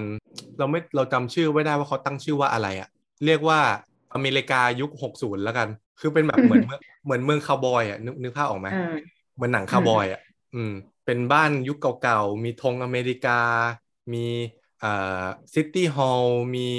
บ้าน sheriff อย่างเงี้ย ก็คือเหมือนหนังคาวบอยเลยอะอันนี้คือโซนอืมแรก ซึ่งเราไม่ได้เล่นอะไรในโซนนี้เลย เพราะว่าเราไม่ได้อินมาก ก็แค่เดินเดินถ่ายรูปเฉยๆ เสร็จแล้วอันนี้คือทิศใต้นะ ต่อมาทิศตะวันตกเป็น adventure zone adventure zone ก็จะมีพวกแกรนด์แคนยอนพวก Pirate of the Caribbean อย่างเงี้ยเอ่ออยู่ในโซนนี้ต่อไปโซนเหนือโซนเหนือเรียกว่าแฟนตาซีแลนด์ก็จะมีพวกเอ่อเจ้าหญิง บ้านเจ้าหญิง มีไอ้ถ้วยกาแฟหมุนๆน่ะนึกภาพออกไหมอ่าจากเรื่องที่ว่าเรื่องเบลอ่าแล้วก็มีเขาวงกตจาก Alice in Wonderland อืมไอ้พวกอะไรที่มันแฟงนตาซี เขาวงกตจริงๆแล้วว่าแบบใหญ่ๆ สูงท่วมหัวอย่างเงี้ยเขาวงกตจริง ๆ แต่ไม่ใหญ่ แต่ว่าเขาวงกตจริง ๆ ก็งงอยู่อะ งงใช้ได้อยู่ อืมแล้วก็จะมีอ่าปีเตอร์แพนอะไรพวกเนี้ยพินอคคิโออะไรพวกเนี้ยอืมจะอยู่ในนี้หมดเลย เป็นเครื่องเล่นนะที่พูดมาเนี่ยคือ ชื่อมันเป็นชื่อตัวละครก็จริงแต่ว่ามันเป็นเครื่องเล่นนะตามธีมของแต่ละตัว สุดท้ายทางตะวันออกเป็นโซนชื่ออะไรไม่รู้อะแต่เราเรียกว่ามันโซน Star Wars เพราะว่ามันจะมีเครื่องเล่นแต่ Star Wars หมดเลยอะแบบขี่ยาน Star Wars มี roller coaster Star Wars อะไรเงี้ยเออจะอยู่โซนนี้ ซึ่งเราไม่ได้เล่นเหมือนกันเพราะว่าเราไม่ได้อิน Star Wars มากอืม พอจบไอ้รถไฟนี้ไปแล้วปุ๊บ สิ่งแรกที่เราไปคือเราไป tea cup คือออ๋อเราไม่เราไม่รู้ว่าทุกคนมีภาพจำกับดิสนีย์แลนด์ยังไงอะแต่ในความทรงจำเราอะเครื่องเล่นของดิสนีย์แลนด์ที่เรานึกออกอันแรก ๆ เลยอะคือ tea cup เว้ยไม่รู้ทำไม เออเออถ้าให้ถ้าให้เรานึกภาพเอออะไรวะถ้าให้นึกออกมาเลยอะก็คงนึกไม่ออกแต่ว่าถ้าพอเริ่มพูดไปแล้วเออมันก็จะเป็นภาพนี้เหมือนกันทีครับที่เป็นถ้วยชาหมุนหมุน ก็คือเราจะไปนั่งอยู่ในถ้วย แล้วถ้วยมันก็จะเอหมุนอไปใช่เรื่มัอยนก็จะหมุนเอออมคล้ายๆมาหมุนที่ซ้อนหลายวงๆอ่าใช่ คือมันจะไม่ได้หมุนด้วยแกนเดียวเหมือนม้าหมุนนะ มันจะเออเป็นหมุนเออแบบหมุนแบบเคออสกว่า เอออ่าแต่ก็จะไม่ได้บัมป์ชนกันเหมือนรถบัมป์นะ ก็จะหมุนของใครอืมของมัน แค่มันจะหมุนไปเรื่อยๆ อันนี้เป็นอันแรกที่เล่นก็สนุกดีตามมาตรฐานไม่ได้เซอร์ไพรส์อะไร อาจจะเป็นเพราะว่าเรารู้จักเครื่องเล่นนี้อยู่แล้ว หมายถึงว่าเออทุกคนนึกภาพ มันก็เป็นนึกเครื่องเล่นมาตรฐานเออทุกคนนึกภาพออกอะมันก็ตามนั้นแหละเอออืมต่อมาเป็นเอ่อเขาวงกตเขาวงกต Alice in Wonderland คือสารภาพว่าเราไม่เคยดู Alice in Wonderland แต่ว่าเทียนอะเคยดู ซึ่งเขาวงกตเนี้ยตามทางพวกแบบทางตันหรือข้างบนกำแพงอย่างเงี้ย มันก็จะมีพวกตัวละครที่มาจาก Alice in Wonderland อะอืมอืม ก็จะสวยดีเป็นรูปปั้นนะเป็นตัวละครรูปปั้นบางอันก็ขยับได้บ้าง แต่ว่าเราไม่ได้อินอะเราก็เลยไม่ได้รู้สึกอะไรมาก ก็สนุกเขาปล่ดีอยให้เราเดินไปเลยเหรอแบบไม่ได้ไม่ได้มีกิจกรรมอะไรระหว่างนั้นคือแค่ลองเข้าไปเดินในเขากดให้งงๆเล่นหาทางออกเอาใช่แล้วก็เส้นชัยของเขาวงกตอะคือส่วนที่อยู่ข้างในที่สุดของเขาวงกตถ้าเข้าไปได้อะมันจะเป็นหอคอยขึ้นมา ก็คือประมาณว่าถ้ามาถึงเส้นชัยได้อะจะได้รางวัลเป็นการได้ดูวิวจากมุมสูง อะไรประมาณนี้ แล้วเข้าไปได้ปะเขาได้เขาได้ก็เดินตามคนอื่นอะไม่ได้ยากอะไรเออเออข้อดีคือไอ้อันเนี้ยไม่ต้องรอคิวคือเข้าไปได้เลย ไม่มีคิวเอออืมโอเค อันต่อมา พอถึงตรงเนี้ยเป็นเวลาประมาณห้าโมงละห้าโมงเย็นเราก็เลยตัดสินใจว่าถ้าเราไปต่อคิวเล่นเครื่องเล่นอื่นน่ะน่าจะไม่ทัน เราก็เลยตัดสินใจเดินไปที่เอ่อ location ที่เขาบอกว่าจะมี parade เลย เพื่อที่ว่าจะได้ไปจองที่ เพราะว่าถ้าไปช้าแล้วอยู่หลังๆอย่างเงี้ย แล้วเราคนเอเชียก็จะโดนฝรั่งบังนึกออกไหมฝรั่งตัวสูงๆอะ อืม เราก็เลยรีบไปแล้วก็ไปเลยไปนั่งดู parade โดยที่ปีนี้เนี่ย 2022 เนี่ย เป็นปีที่ดิสนีย์แลนด์ปารีสครบรอบ 30 ปีพอดี คือเขาเปิดมาปี 1992 มันก็เลยจะมีหลาย ๆ อย่างที่พิเศษกว่าปีก่อนๆ เช่น การประดับประดาตกแต่งภายในสวนก็จะสวยมากขึ้น พาเลทเนี้ยก็เปลี่ยนให้มันน่าสนใจขึ้น รวมไปถึง งานพลุตอนกลางคืนสุดท้ายอะเขาก็มีเอ่อโชว์ใหม่เพิ่มขึ้นมา อืมซึ่งเอาพูดแต่โซนของพาเลทก่อน เดี๋ยวจะค่อยๆไล่ไปนะพาเลทเนี่ยก็สวยมากสวยจริง ๆ สวยอย่างที่เขาล่ำลือกันว่าถ้ามาดิสนีย์แลนด์ก็ต้องดู parade ใช่ไหมอืมอืมแล้วก็ค่อนข้างจุใจก็คือได้เห็นทุกทุกตัวการ์ตูนอะที่มึงนึกออกเกี่ยวกับดิสนีย์อะก็เจอหมดอะอืมไล่ไปตั้งแต่แก๊งมิกกี้มินนี่ใช่ไหมกูฟี่โดนัลด์ดัก ไล่ไป Toy Story ก็มาหมดเลย แล้วก็ทุกพวกภาพยนตร์ต่างๆ Nemo Lion King อะไรอีกล่ะโคโค่แบบใหม่ๆอะโคโค่ Inside Out ก็เห็นหมดเลยในนั้น นึกไม่ออกแล้วอะเออ นั่นแหละ มีคำถาม เออ เราเคยดูคลิปอะไรนะ พาเลทของดิสนีย์แต่ว่ามันความทรงจำลางเรือนแหละอืมเลยอยากถามว่าที่ประตัวละครที่ประกอบอยู่ในพาเลทนี่คือเป็นมัดคอตหมดเลย หรือว่าเป็นแบบเป็นหุ่นเป็นไฟเป็นอะไรอย่างนี้ด้วยที่พูดมาทั้งหมดอ่า เอาว่าตัวละครที่เป็นคนเนี่ยหมายถึงที่เป็นมนุษย์เอ่ออยู่ข้างในอะมีสองอ่าแบบก็คือแบบที่เป็นมาสคอตก็คือใส่หัวใช่ไหมพวกมิกกี้อืมเมาส์อะไรเงี้ยอ่าแล้วก็มีตัวละครที่คอสเพลย์ด้วยแบบพวกเจ้าหญิงอืมพวกอลาดินอย่างเงี้ย จะเป็นคอสเพลย์อ่าอ่าแล้วก็บนรถที่มันเคลื่อนไปเนี่ย คือบางตัวเขาก็จะเดินริมถนนนะ บางตัวก็อยู่บนรถรถแห่อืมอีรถแห่เนี่ยอีรถแห่เนี่ยก็จะมีพวกรูปปั้นของตัวละครอื่น ๆ ที่มันมันเป็นมนุษย์ มนุษย์มาจำลองไม่ได้อะแบบเต่าจากนีโมดอรี่อ๋อเออกำลังคิดอยู่เลยว่าแบบเมื่อกี้พอมีนีโมแล้วก็นึกแบบคนใส่ชุดปลาเหรอวะไม่ยังไงไม่เออ หรืออย่างเช่น ไอเนี่ยไอไลออนคิงอะซิมบ้าใช่ปะไอลูกลูกลูกสิงโตอะอ๋อที่มันชูลูกสิงโตขึ้นมาอย่างเงี้ยไอ้ลิงมัน เออไอลูกซิมบ้าไอตัวลูกสิงโตอะจะเป็นรูปปั้น แต่ไอตัวลิงอะเออเป็นคนเป็นคนมาอ๋อมามาคอสเพลย์เอ้ยมามาสคอตเออเป็นลิง ก็ parade ก็ไม่ได้นานมากประมาณ 20 นาที แต่ว่าก็จุใจอยู่แล้วก็ก็สวยจริง ๆ แหละอืมเพลงแล้วเขาก็จะเปิดเพลงแบบกระหึ่มมากอะคือเราว่าหนึ่งสิ่งที่คนมองข้ามแต่มันเป็นแบบความดีแบบคุณภาพมันดีมากของดิสนีย์แลนด์คือเรื่องเสียงอะคือลำโพงอืมแม่งแบบ ไม่ได้ดังแบบหนวกหูอะแต่ดังแบบได้ยินทั่วกันทั้งทั้งสวนน่ะเออแล้วก็ต่อให้เป็นคุณพ่อมาดขรึมที่พาลูกมา มึงต้องมีโยกหัวมั่งอะเพราะไม่เพลงแม่งมันจริง เออ แล้วหลังจากดู parade แล้วได้กลับไปเล่นเครื่องเล่นต่ออีกปะอืม ก็อย่างที่บอกว่า parade เนี่ย จบห้าโมงครึ่งเอ้ยเริ่มห้าโมงครึ่งจบประมาณหกโมงแล้วกันเรียกตีซะว่าหกโมงแล้วเรารู้ว่าพลุเนี่ยมันจะเริ่มสองทุ่มนั่นแปลว่าเราเหลืออีกสองชั่วโมง ให้ไปเล่นอะไรก็ได้เนาะเราก็เลยไปเล่นเครื่องเล่นเพิ่ม เพื่อจะได้ไม่เสียเวลา เครื่องเล่นต่อมาที่เล่นคือเอ่อปีเตอร์แพนปีเตอร์แพนเนี่ยจะคล้ายๆ Ratatouilleก็คือเป็น dark ride คือเราอะจะไปนั่งอยู่ใน คล้ายๆ เรือเป็นคล้าย ๆ เรือเรือเหาะอ่าแล้วก็จะตะลุยไปตามห้องต่างๆ แต่ละห้องเหมือนกับว่าย่อเรื่องมาจากนิทานเรื่องปีเตอร์แพนอะเริ่มมาจากเรือเหาะเนี้ยบินบนท้องฟ้าลอนดอนอย่างเงี้ยมันก็จะเป็นเรือเหาะที่อยู่ในห้องมืดๆแล้วถ้ามองลงไปใต้พื้นห้องอะเขาจะทำเป็นเหมือนภาพจำลองเอ่อของลอนดอนอะเป็น map นี้เอแบอบแต่จากว่าเวิร์ดไอวิวเออแต่ว่าเป็นยามค่ำคืนนะก็จะเห็นไฟจากตึกรามบ้านช่อง เห็นบิ๊กเบนเห็น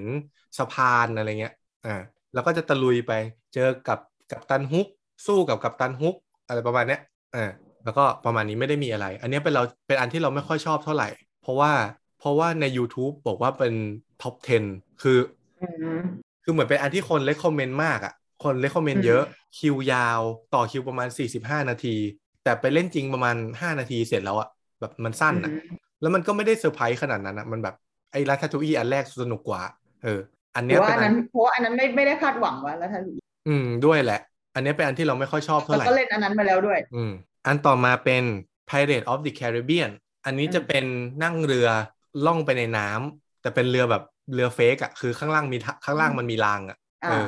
ไม่ใช่ไม่ใช่เรือจริงๆอะล่องไปในน้ำแล้วก็จะไปที่ถ้ำต่างๆ คืออันเนี้ยเป็นถ้ำเลยนะแบบโคตรใหญ่อะทำเป็นถ้ำจริงๆอะแล้วก็หลาย ๆถ้ำ ความยาวเขาบอกว่าเครื่องเล่นเนี้ยเป็นเครื่องเล่นที่ใช้เวลานานที่สุดเป็นอันดับสองของดิสนีย์แลนด์ทั้งโลกอะคือใช้เวลาเล่นประมาณ 20 นาทีอะไรเงี้ยคือแม่งล่องนานจริง เออ แล้วก็จะไปหาถ้ำต่างๆ ไปเจอ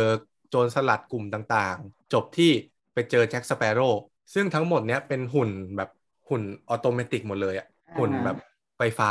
แต่แม่งเหมือนจริงมากคือแบบอ่าแล้วก็เลยถามเลยว่าเนียนไหมตอนแรกคิดว่าต้องไม่เนียนแน่เลยเนียนเนียนคือแบบ แจ็คสเปโร่คือแม่งเหมือนคนเลยอะแบบเหมือนจอห์นนี่เดปป์อะอืมเหมือนจริง ๆอะอืมเหมือนรูปปั้นมาดามทุสโซที่ขยับได้อะอืมเออเออเอออันเนี้ยชอบประทับใจอืมจะหมดแล้วทุกคนเหลืออีกสามกิจกรรมเท่านั้น นี่ไม่ได้นับเลย ทั้งหมดนี้ที่พูดมานี่พูดทุกอันที่เล่นเลยปะทุกอันที่พูดคือที่เล่นใช่คือต่อไปเล่อันนที่ทุกอันที่พูดมาเลยต่อไปอันที่สิบสองคืออม Buzz Lightyear Laser Blast อันนี้สนุกมากสนุกจริง ๆ คือเราให้เป็นอ๋ที่หนึ่องเลที่ยเป็นไอ้นี่ปะที่ ที่หมูถ่ายลง story ที่เป็นคะแนน ใช่ อันนี้สนุกมากอ่าๆคือ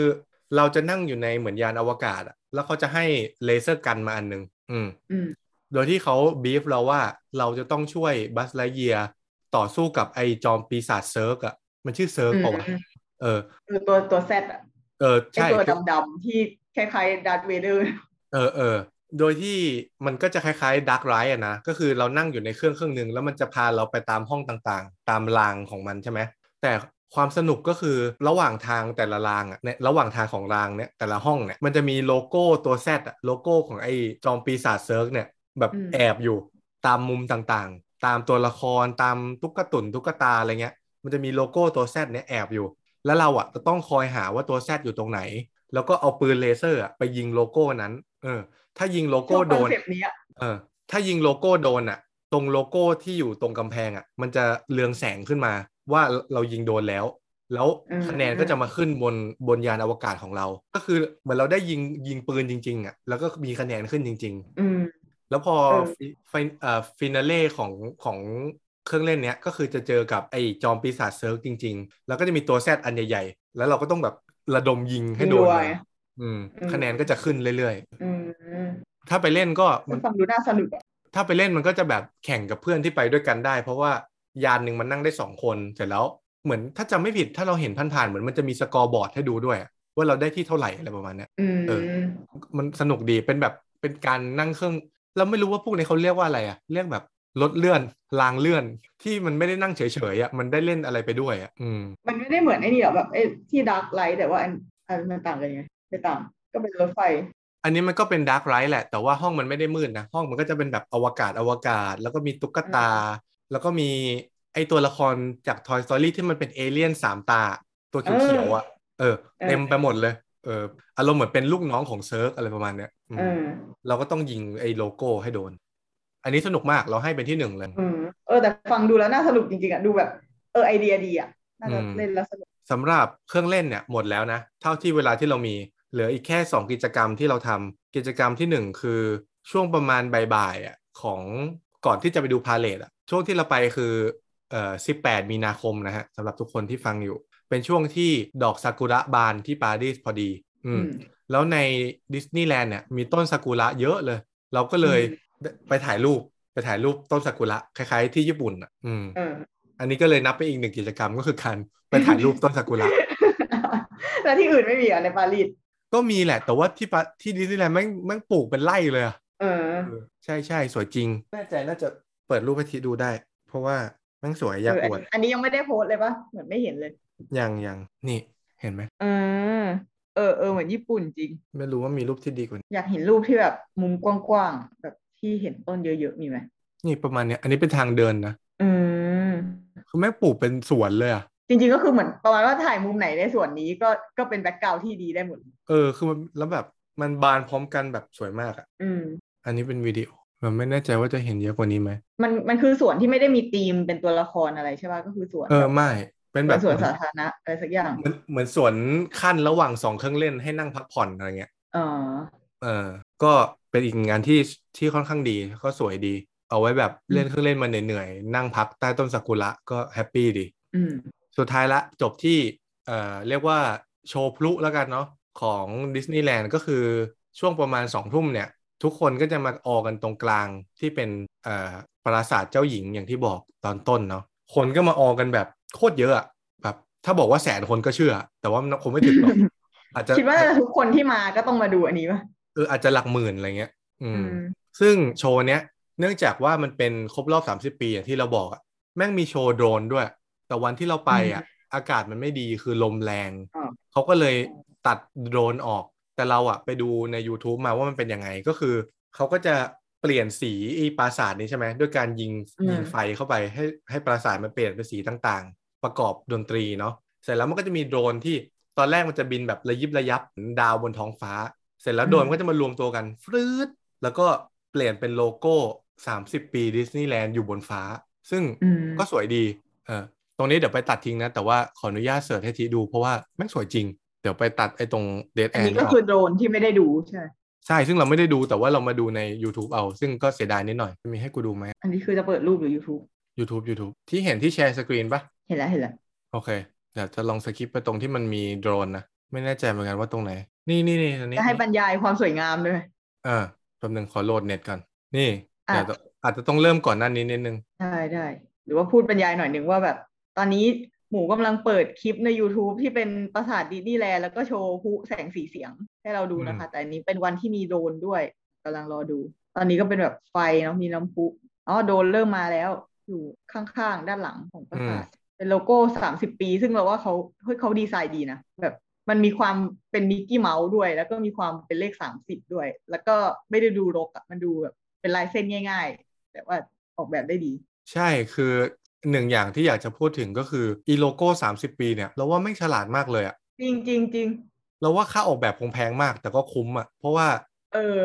เห็นเห็นแค่เนี้ยรู้แบบได้เมสเซจเยอะมากอะว่าแบบจริง30ปีเป็นมิกกี้เมาส์นะ คือแบบรู้ทุกอย่างเลยอะเออ คือลากแค่สองเส้นเองอะเออ ก็ได้สองอย่างเลยอะซึ่งอันนี้เดี๋ยวอาจจะไปโพสต์ในรูปใน Instagram เนาะคุณผู้ฟังจะได้เห็นภาพว่าที่เราพูดถึงคืออะไร ก็ประมาณนี้แหละที่จะอยากให้ทีดูก็คือ มันจะมีโชว์โดรนเนี้ยที่ถ้าเป็นปีก่อนๆอะ จะไม่มีแล้วเขาเพิ่งเพิ่มเข้ามา อืม แต่ก็น่าเสียดายที่เราไม่ได้ดู แต่ว่าก็ไม่เป็นไร เท่าที่เราดูก็สวยมากๆแล้วพลุเพลออะไรก็จัดหนักจัดเต็มมาก มีคำถามเกี่ยวกับปราสาท รู้ไหมว่าปราสาทเนี้ยมันเป็นปราสาทของเรื่องอะไรอะเอ่อรู้เอ่อ Sleeping Beauty อ๋ออืมตอนแรกเดาว่าซินเดอเรลล่าเนี่ยเพราะว่าถ้าจำไม่ผิดซินเดอเรลล่าคือเป็นเรื่องที่ฝรั่งเศสอืมแต่ว่าไม่ใช่เป็น Sleeping Beauty อืมแล้วก็ ในโชว์เนี้ยก็จะเป็นธีมคือเนื่องจากมันเป็น 30 ปีเนี่ยเขาก็เนื้อเรื่องอะเนาะตอนโชว์เนื้อเรื่องของโชว์ก็จะเป็นประมาณว่า 30 ปีที่เรารู้จักกันมา คุณรู้จักเราจากอะไร ก็จะค่อยๆเริ่มจากเรื่องเก่าๆก่อนอลาดินเอ่อไลออนคิงอย่างเงี้ยเรื่องเก่าๆ แล้วก็ไล่ไปเรื่อยๆ มาถึงใหม่ที่คือสุดมันฉายภาพเรื่องต่างๆบนขึ้นบนปราสาทเนี่ยเหรอใช่แล้วก็จะเป็นเหมือนแบบมิกกี้เมาส์เนี่ยจะเป็นเหมือนตัวตัวแบบ time travel อะเป็นแบบนักท่องเวลา ก็จะไปแจมกับ Lion King ไปแจมกับอลาดิน แล้วก็แจมไปเรื่อย Little Mermaid อะไรเงี้ย จะมีดิสนีย์จะมีมิกกี้เมาส์ไปแจมแจมอยู่ ก็คือเหมือนใช้ใช้ปราสาทเนี่ยเป็นเป็นภาพไอเป็นแผ่นฉายหนัง เป็นฉากหลัง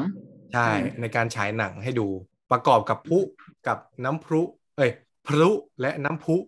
อ่าเออเออและและแบบเอ่อโดรนและแสงสีต่างๆ เลเซอร์อะไรต่างๆ ก็นานอยู่นะ 20 กว่านาทีได้ แล้วพลุก็ยิงแบบ ยิงแบบไม่กักจริง ๆอะจนเทียนอืมถามว่าเทียนอะหันมาถามแล้วว่าเขาไม่โชว์แบบนี้ทุกวันเลยเหรอเออเราก็บอกใช่ทุกวันคือเหมือน แม่งโชว์เหมือนเป็นแบบเทศกาลปีใหม่ที่แบบมีปีละครั้งอะเออเนอะแต่ไม่ใช่แม่งโชว์ทุกวัน เออใช่ใช่อันนี้ก็ประทับใจเหมือนกัน หมดและสำหรับกิจกรรมทั้งหมด 14 อย่าง โดยที่เดี๋ยวขอสรุปท็อป 5 ของเราก็คือ อันดับ 1 Buzz Lightyear Laser Blast อันดับอืม2โชว์พลุตอนท้าย อันดับ3 Ratatouille ใช่ไหมวะ ไม่ใช่ อันดับ3เราให้เป็นถ่ายรูปกับ character อืมอ่าอันดับ4 Ratatouille 3D แล้วก็อันดับอืม5เป็น Tow- Tower of Terror อืมอ่าห้าอันอืมมีคำถามอะไรไหมจ๊ะ อยากถามเรื่อง detail ในสวนสนุกด้วยแบบ อย่างอื่นที่ไม่ใช่เครื่องเล่นนะอย่างเช่นแบบ ร้านขายขนม ร้านอาหาร ร้าน souvenir อะไรเงี้ยมันเป็นยังไงได้อืมซื้ออะไรบ้างอะไรอย่างเงี้ยอืมโอเค อันนี้ขอขอขอบคุณมากที่ถามเรื่องนี้ เพราะว่าเรื่องสุดท้ายของ เซสชันวันนี้เนี่ยก็คือเรื่องทิปส์ต่างๆ พวกเกร็ดเล็กเกร็ดน้อยที่จากประสบการณ์การไปเนี่ยแล้วเราอยากรู้ว่าเออหมายถึงว่าถ้าเราเป็นคนที่ไม่เคยไปอะแล้วเรารู้เรื่องนี้ก่อนน่าจะดีอย่างเงี้ยอืมจะเอามาแชร์ให้ฟัง เริ่มที่อย่างเรื่องแรกเรื่องแอปพลิเคชันเนาะก็พูดไปแล้วแหละเออแป๊บนึงนะ ขออ่านแป๊บนึงเทคเทคโน้ตไว้แต่อ่านลายมือตัวเองอ่านลายมือตัวเองไม่ออก อ๋อโอเค แล้วแอปพลิเคชันก็อย่างที่บอกไปว่าเราสามารถเอ่อ manage เวลาได้ว่า เอ้ย อันนี้คนเยอะอยู่งั้นไปอันนั้นก่อนอะไรเงี้ย ก็ค่อนข้างดีในการจัดการตัวเอง ใช้เวลาได้คุ้มค่ามีประสิทธิภาพ อย่างที่เราบอกว่าเราไปหนึ่งวันเนี่ย เราได้ทำตั้ง14อย่าง เอออืมอย่างที่สองคือเรื่องอาหารคือต้องบอกว่าในดิสนีย์แลนด์เนี่ยก็มีร้านอาหารให้ไปกินได้ อย่างเช่นมีร้านอาหารหนึ่งที่อยากแนะนำแต่ว่าเราไม่ได้กินนะ แต่เรารู้สึกว่า concept มันดีอะก็คือเป็นร้าน เป็นร้านอาหารชื่อว่า Chez Rémy ถ้าเราเข้าใจไม่ผิดอือฮึเรมี่น่าจะเป็นชื่อหนูใช่ไหมเอ้ยหรือหรือเหรอวะชื่อเด็กผู้ชายคนนั้นวะทำไมเออทำไมรู้สึกเหมือนเป็นชื่อเด็กผู้ชายเออไม่รู้แต่เรื่องนั้นแหละเรื่อง Ratatouille ขอ search แป๊บเดียวเสิร์ชหนูใช่ไหมเอาเป็นชื่อหนูเหรอเออไม่รู้ว่ะต้องเสิร์ชว่าอะไรต้องเสิร์ชใช่เป็นรูปใช่ใช่หนูหนูหนูหนูเอาหนูเหรอ อืมฉันมั่วแล้วเรมี่คือหนูหนูพ่อครัวคนละตัวในรัฐทุยหนูตัวหลักอะตัวละครเอก อืมอะอืมซึ่งในในภาษาฝรั่งเศสเนี่ยที่ประเทศฝรั่งเศสเนี่ยเวลาเขาจะตั้งชื่อร้านอาหารตามชื่อพ่อครัว เขาจะใช้คำว่าเช่ เช่สะกดว่า C H E Z อืมอืมถ้าเปรียบเป็นประเทศไทยก็อาจจะประมาณแบบข้าวแกง J O อะไรนึกออกไหมประมาณนั้นทำไมเจโอล่ะเออนึกไม่นึกไม่ออกแบบข้าวมันไก่ข้าวมันไก่ป้าน้อยนึกออกไหมอะไรประมาณเอเนี้ยอเออคือจะตั้งชื่อด้วยชื่อของพ่อครัวเป็นหลักอืม โดยที่ในดิสนีย์แลนด์ปารีสเนี่ยก็จะมีร้านชื่อว่าเช่เรมี่ก็คือเป็นร้านของพ่อครัวเรมี่อืมเปรียบเสมือนว่าเราได้ไปนั่งกินอาหารที่มาจากหนังเรื่องราคาทูอี Remy จทำริงๆอืมเออโดยที่ในร้านมันก็จะตกแต่งเหมือนในในหนังเลย ก็เราอืมรู้สึกว่าถ้าใครเป็นแฟนลาทาทูอีอะการไปนั่งอันเนี้ยเหมือนแบบเหมือนได้เสพประสบการณ์ด้วย นอกจากได้กินข้าวอะอืมแต่ว่าเราอะไม่ได้ไม่ได้ทำอย่างนั้น คือเราเตรียมข้าวไปเอง เพราะเรารู้สึกว่าอยากประหยัดเวลาเขาแล้น่าวอจะยากแพงปะเอออยากประหยัดเงินด้วย แล้วอยากประหยัดเวลาด้วย ก็เลยทำเหมือนแบบ lunch box ไปเองอะอืมเออเพราะว่าในสวนมันก็จะมีมานั่งมีห้องน้ำมีที่ทิ้งขยะอะไรให้เรานั่งอยู่แล้วอะเราก็เอาอืมข้าวไปกินในสวนได้ในมานั่งได้ ไม่ได้มีปัญหาสำหรับคนที่อยากประหยัดเวลา อยากประหยัดเงิน ก็เอาข้าวไปอีกกินเองก็ดี น้ำเรื่องน้ำดื่มเรื่องขนมก็มีให้ซื้อตลอดแต่ว่า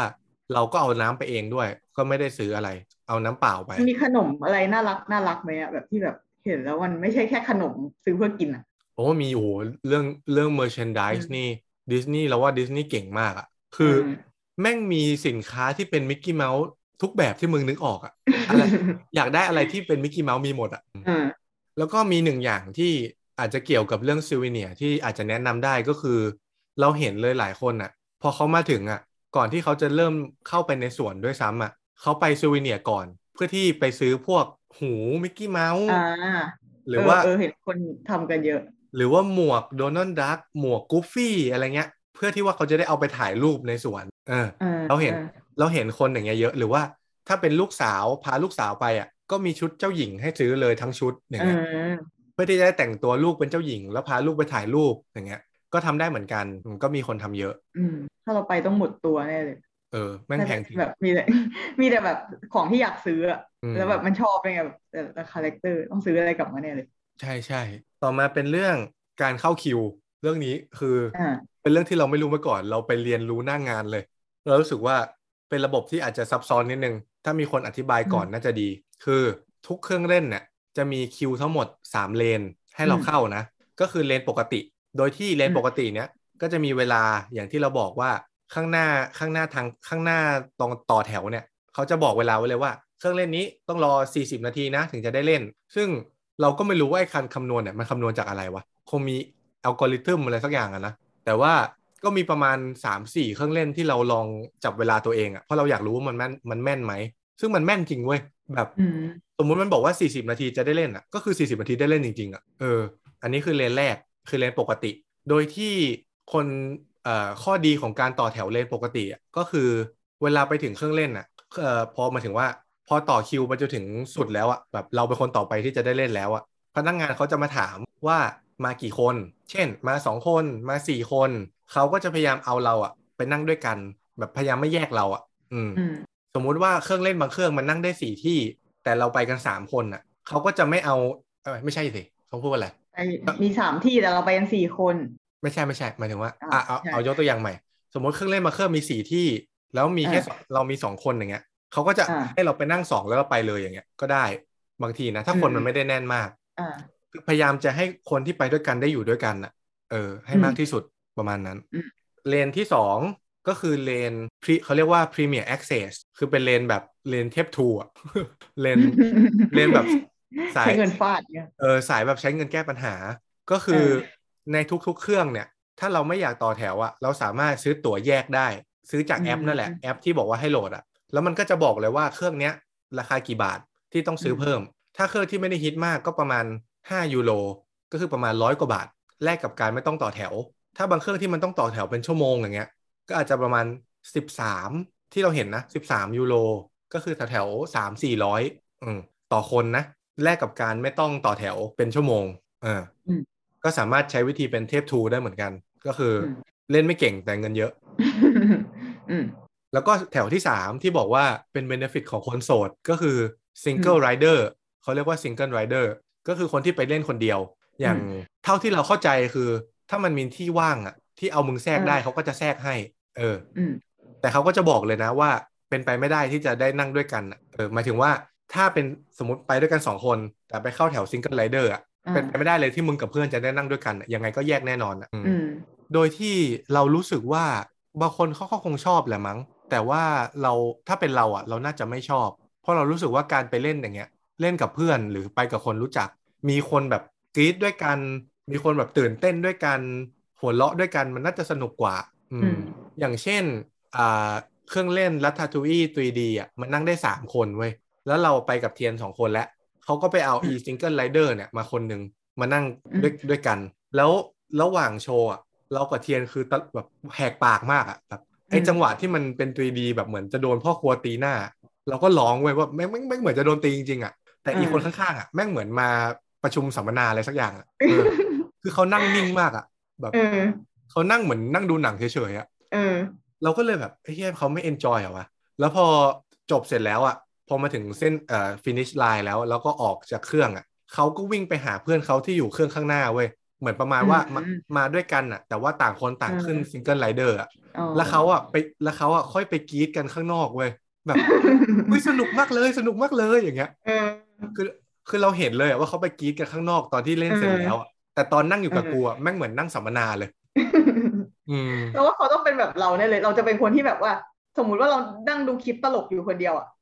แบบอยู่ในอยู่ในห้องคนเดียวอะต่อให้แม่งตลกไงเราจะไม่ค่อยขำเว้ยไม่ค่อยขำออกเสียงออกมาอืมเออไม่รู้เพราะอะไรสักอย่างแล้วว่ามันไม่มีการละลายพฤติกรรมก่อนหนานั้นนะไม่ได้มีการได้เปิดปากพูดก่อนหนานั้นมันก็เลยแบบดึงความดึงคำพูดออกมาได้ยากอะถ้าสมมติว่าเรานั่งยูคลิปอยู่กับเพื่อนอย่างเงี้ยเราจะขำออกเสียงได้ง่ายใช่ใช่เราเราก็เลยคิดว่าการไปเล่นกับเพื่อนน่าจะน่าจะดีกว่า อย่างน้อยมันแบบ มันน่าจะได้บรรยากาศอะไรที่มันพิเศษขึ้นมาละมั้งอืมแต่บางคนเออก็อาจจะชอบก็ได้นะ อันนี้เราก็ไม่ได้ไปตัดสินเขา ถ้าเราไปสักรอบที่สองแล้วเราอาจจะไปเล่นแบบนั้นก็ได้นะรอบแรกไปกับเพื่อนเล่นสนุกไปแล้ว รอบนี้เออกูอยากเก็บให้ครบเฉยๆ เหนือสิ่งอื่นใดก็คือ e single rider เนี่ย นอกจากไม่จ้องไม่จ้องไม่จ้องว่ะ ไม่ต้องจ่ายลิ้นแม่งพัน ไม่ต้องจ่ายตังไม่ค์ต้แล้องวอะจ่ายเงินเพิ่มเวลาที่ต้องรออะแม่งเร็วจริง ยกตัวอย่างอืมเช่น ไอ้รัตทูอีที่เราบอกอะถ้าเป็นแถวปกติชั่วโมงหนึ่งใช่ไหมที่เราบอกชั่วโมงหนึ่งแถวซิงเกิลไรเดอร์อะสิบห้านาทีเองอืม เออคือถ้าต่อแถวเล่นคนเดียวอะสิบห้านาทีได้เล่นละอืมเขาก็จะเขียนไว้เลยนะ เป็นเวลาบอกเลย คือเวลาเวลามันต่างกันมากอะที่ต้องรออะก็อืมก็ต้องชั่งน้ำหนักเอาว่ายังไง หรือบางคนที่เขาแบบเทียนเล่าให้ฟังว่าเทียนไปดู YouTube มาเป็นแบบคลิปบอกว่า one day เล่นทุกเครื่องในปารีสในในดิสนีย์แลนด์ปารีสมันมีกี่เครื่องวะโอ้เยอะอะน่าจะแบบเราว่าถึง30อะเอออืมไม่แน่ใจนะ แต่คิดว่าถึง เอออม เทียนบอกว่าเทียนไปดูมามีคนทำสถิติ ก็คือไอเนี่ยมันเล่นมันเล่น single ride หมดเลยอะก็ว่าต่อแถวแป๊บเดียวแป๊บเดียวแป๊บเดียวแล้วก็ไปเลยอะเอออืมอืมถ้าใครแบบเอาคุ้มก็อาจจะคุ้มนะเออน่าทำเหมือนกันนะเนี่ยอืมเน้นจำนวน อืมได้อีก ขอนึกแป๊บหนึ่งนะทีระหว่างนี้ที่มีอะไรอยากถามไหมเพราะว่าที่เตรียมมาก็ประมาณนี้แหละ ไม่ได้มีอะไรละอืมพูดเรื่องขากลับก็พูดไปแล้วเนาะเออมีอะไรวะบรเรารอาจยาจะกาศโดยรวมอะคนที่ไปดิสนีย์แลนด์คนอื่น ๆ เนี่ยอ่า เขาอะไรยังไงกันบ้าง เราคิดว่าทุกคนน่ารักนะ คือเหมือนทุกคนไปเพื่อเอนจอยอะแล้วก็ไม่ค่อยเจอคนแบบงองแงงองแงเท่าไหร่อะทุกคนค่อนข้างมารยาทดีอะแบบไปเป็นครอบครัวก็ดูเป็นแบบสุภาพสุภาพอะไรเงี้ย แล้วก็ค่อนข้างสบายใจว่ามันจะไม่มีพวกแบบล้วงกระเป๋าอะไรเท่าไหร่อะคืออืมเทียนก็ถามเหมือนกัน คือระหว่างเดินไปเล่นเครื่องเล่นอย่างเงี้ย เราก็คุยกันว่าแบบหมูว่าที่นี่มันมีคนล้วงกระเป๋าไหมวะ แล้วเทียนก็บอกว่า เทียนคิดว่าไม่น่าจะมีนะ เพราะว่าตั๋วมันก็แพงอยู่นะ ไม่น่าจะมีโจรซื้อตั๋วมาเพื่อล้วงอย่างเงี้ยแล้วแล้วหมูก็บอกว่า แต่หมูว่ามีเว้ยเพราะว่าถ้าหมูเป็นโจรอะหมูจะมาล้วงที่ดิสนีย์แลนด์เพราะมีคนคิดแบบเทียนนั่นแหละ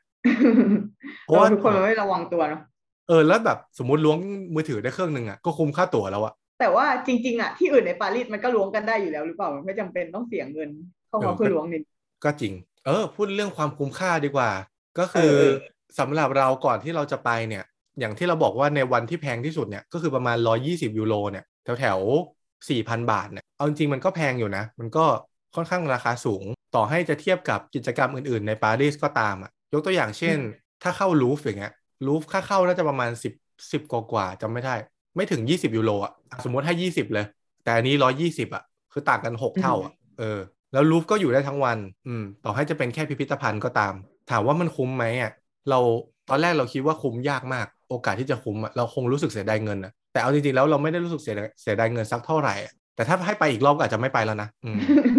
เพราะว่าเพราะว่าก็คิดว่าน่าจะเสพเสพอะไรที่อยากเสพมาเยอะแล้วอะแบบคุ้มแล้วอะอืมตอนแรกคิดว่ากำลังจะพูดเล่นว่าเดี๋ยวเดี๋ยวกูไปปารีสแล้วมึงไปเป็นเพื่อนกูหน่อยไปดิอะได้ได้ถ้าถ้าถ้าอย่างนั้นก็ไปได้ เออ อันดับแรกต้องมีตั๋วมีตั๋วไปปารีสอืมก่อนมีเงินก่อน โอ้ยถ้าถ้าไปอีกรอบนะกูเก่งเลยอะกูว่ากูทำได้ยี่สิบเครื่องอะเออไปแข่งกับไอ้คนนั้นใน YouTube อะเออเอ้ยกูเก่งเลยตอนนี้แผนที่อะไรยังอยู่ในหัวเลยจำได้หมดอะเลี้ยวซ้ายเลี้ยวขวา ไม่เสียเวลาหลงแน่นอนอืมเคยเจอไอ้นี่ปะแบบคนไปขอแต่งงานที่ดิสนีย์แลนด์เลยเออใช่มีคนชอบพูดเห็นเหรูมือปนกันบ่อยเราไปเล่าให้เออเพื่อนเราไปเล่าให้เพื่อนคนไทยที่ปารีสฟังว่าเดี๋ยวจะไปดิสนีย์แลนด์กับเทียน แล้วเพื่อนก็ถามว่าเออจะไปขอแต่งงานเหรอไม่ไม่ไม่ไม่ไม่ไปเที่ยว ไปเที่ยว ไม่มีนะ แต่ว่ามีมีอืมมีเรื่องมีเรื่องหนึ่งเป็นข้อสังเกตที่เราว่ามันตลกดี คือคนที่ไปดิสนีย์แลนด์เนี่ยแยกเป็นเด็กกับผู้ใหญ่ใช่ไหมเด็กเนี่ยมันสนุกอยู่แล้ว ตัดทิ้งไปอืมผู้ใหญ่เนี่ยพูดถึงผู้ชายนะเพราะเราสังเกตผู้ชายเยอะ ผู้ชายที่ดิสนีย์แลนด์อะผู้ชายที่โตแล้วนะมีสองแบบอ่าแบบที่อ่าสนุกกับแบบที่ไม่สนุก แล้วเอ็นดูคนไม่สนุก แล้วเราก็ค้นพบว่าผู้ชายที่สนุกคือผู้ชายที่ไปกับแฟนเว้ย ผู้ชายที่ไม่สนุกอืมคือผู้ชายที่ไปกับลูกทำไมวะคือสังเกตได้เลยอะว่าถ้าเห็นผู้ชายคนไหนหน้าแบบยิ้มยิ้มๆอะมึงเดินกับแฟนสองคน แต่ถ้าผู้ชายคนไหนแบบเป็นครอบครัว พ่อแม่แล้วก็ลูกๆลูกๆอย่างเงี้ย ไม่เห็นอืมพ่อคนไหนแม่งยิ้มสักคนอะพ่อแม่งหน้าบึ้งหมดอะเออโลกมันน่าจะวุ่นวายว่าเด็กอะความเด็กมันวุ่นวายอะเด็กมันแบบกำลัง alert ในสถานที่ที่มันมีความสุขอะแล้วไหนจะแบบของที่น่าซื้อต่าง ๆ เด็กมันก็จะร้องจะซื้ออย่างงี้ เหมือนแบบก็แบบมีเครียดเลย มีความรับผิดชอบเยอะใช่ไหมต้องเออดูแลเออแล้วไอเนี่ย ไออย่างตอนงานพลุอะหนึ่งเลยคือมันอืมตอนกลางคืนเนาะสองคือมันปิดไฟหมดเลย เพราะว่าจะได้เห็นพลุชัดๆอะคือแม่งหลงง่ายมากเลยอะแบบอืมอืมนึกภาพคนเรือนหมื่นอะอยู่ในจัตุรัสที่คนแน่นๆอะถ้าลูกมึงวิ่งไปไหนนิดนึงอะคือแบบชิบหายเลยอะคือหากันยากมากอะ เออ นั่นแหละ มีผู้ชายกลุ่มที่สนุกและไม่สนุก กำลังนึกภาพแบบตอนกูตอนเด็ก ๆ ที่แบบไปทำอะไรแบบนี้พ่อกูจะเป็นกลุ่มนี้ไหมวะกลุ่มที่ไม่สนุก เออแบบเห็นแล้วเห็นแล้วสงสารแบบหน้าแม่งเครียดทุกคนเลยมึงมาทำไมเนี่ยสนุกจริงไหมเนี่ยประมาณนั้นประมาณนั้นมีอะไรอีกไหมนะเดี๋ยวขอใช้เดทแอร์ตรงนี้นึกนิดนึง อยากเก็บให้ครบเพราะว่าหมดแล้วแหละไม่มีอะไรละได้รูปมาเยอะไหมรูปแบบถ่ายบรรยากาศถ่ายโอ้ก็เยอะแบบนะได้รูปสวยๆน่ารักน่ารัก อืมก็เยอะนะก็เยอะนะคือมันต้องเลือกอะคือถ้าจะเสียเวลาถ่ายรูปก็อาจจะได้เล่นน้อยหน่อย อืม แต่ว่าเอาจริง ๆ มันถ่ายรูปได้ทุกมุมเลยอะแบบ ไม่รู้สิเขาอะเราเองอาจจะเป็นคนที่ไม่ได้ซีเรียสเรื่องถ่ายรูปมาก แบบ เจอตรงนี้สวยแล้วค่อยถ่าย ไม่ใช่ว่าต้องตั้งใจไปถ่ายเนกอะปะถ้าอืมเออถ้าไม่ได้เดินผ่านก็ไม่ถ่ายก็ไม่เป็นไรกำลังนึกช่วยนึกว่าแบบมีอะไรที่น่าจะถามได้อีกเป็นช่วงเดทแอร์เออ มีเรื่องหนึ่งซึ่งเออไม่ไม่พูดแล้วกันเรื่องนี้เพราะเราไม่แน่ใจ งั้นหมดเลยก็ได้นะ ถ้าไม่มีอะไรละคิดไม่ออกจริงเออ งั้นอ๋อถ้าไม่มีเงอะไรอะอะมีเรื่องสุดท้ายก็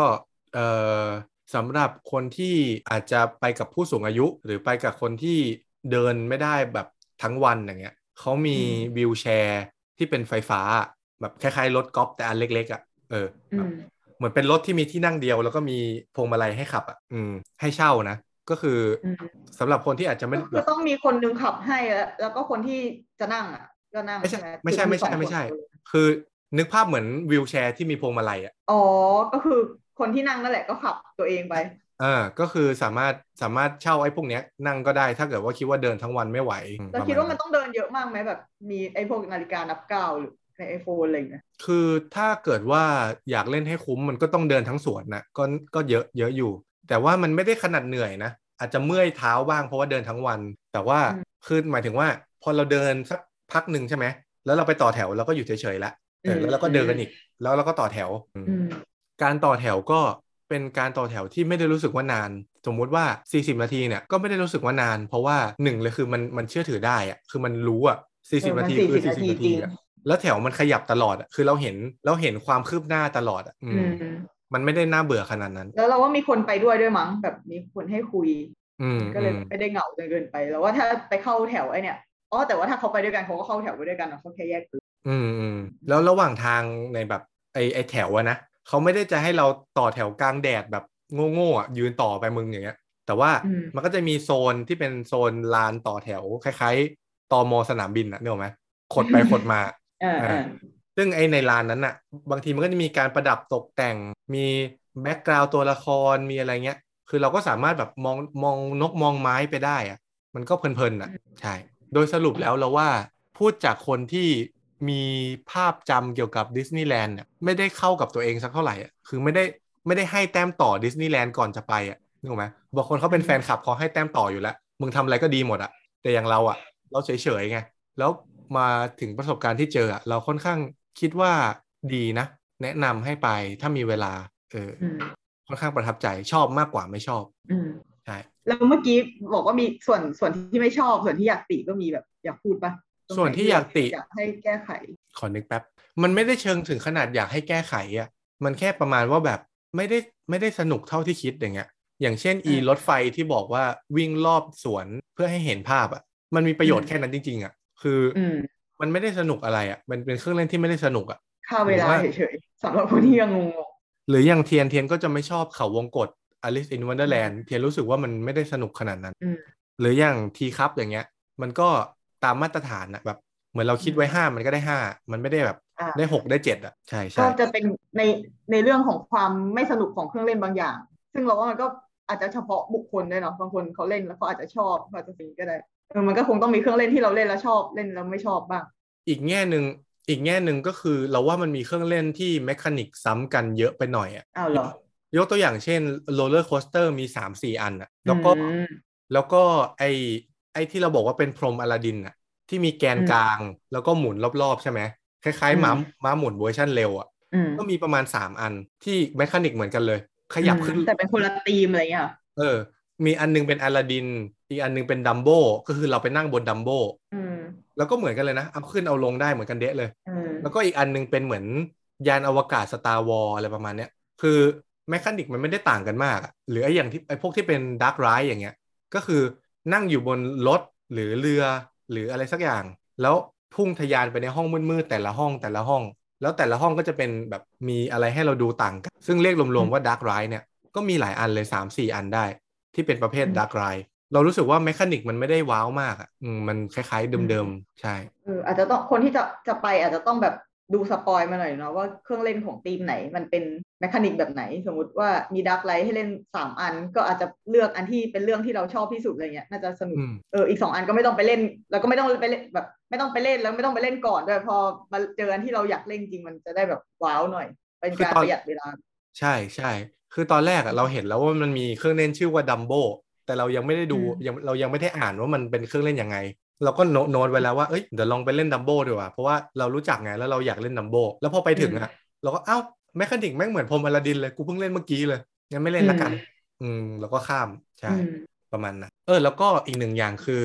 ดิสนีย์แลนด์ปารีสเนี่ยเขาปิดไปนานปิดไปเกือบปีได้มั้งช่วงโควิดอะคือออคือช่วงนั้นประเทศฝรั่งเศสล็อกดาวน์แล้วก็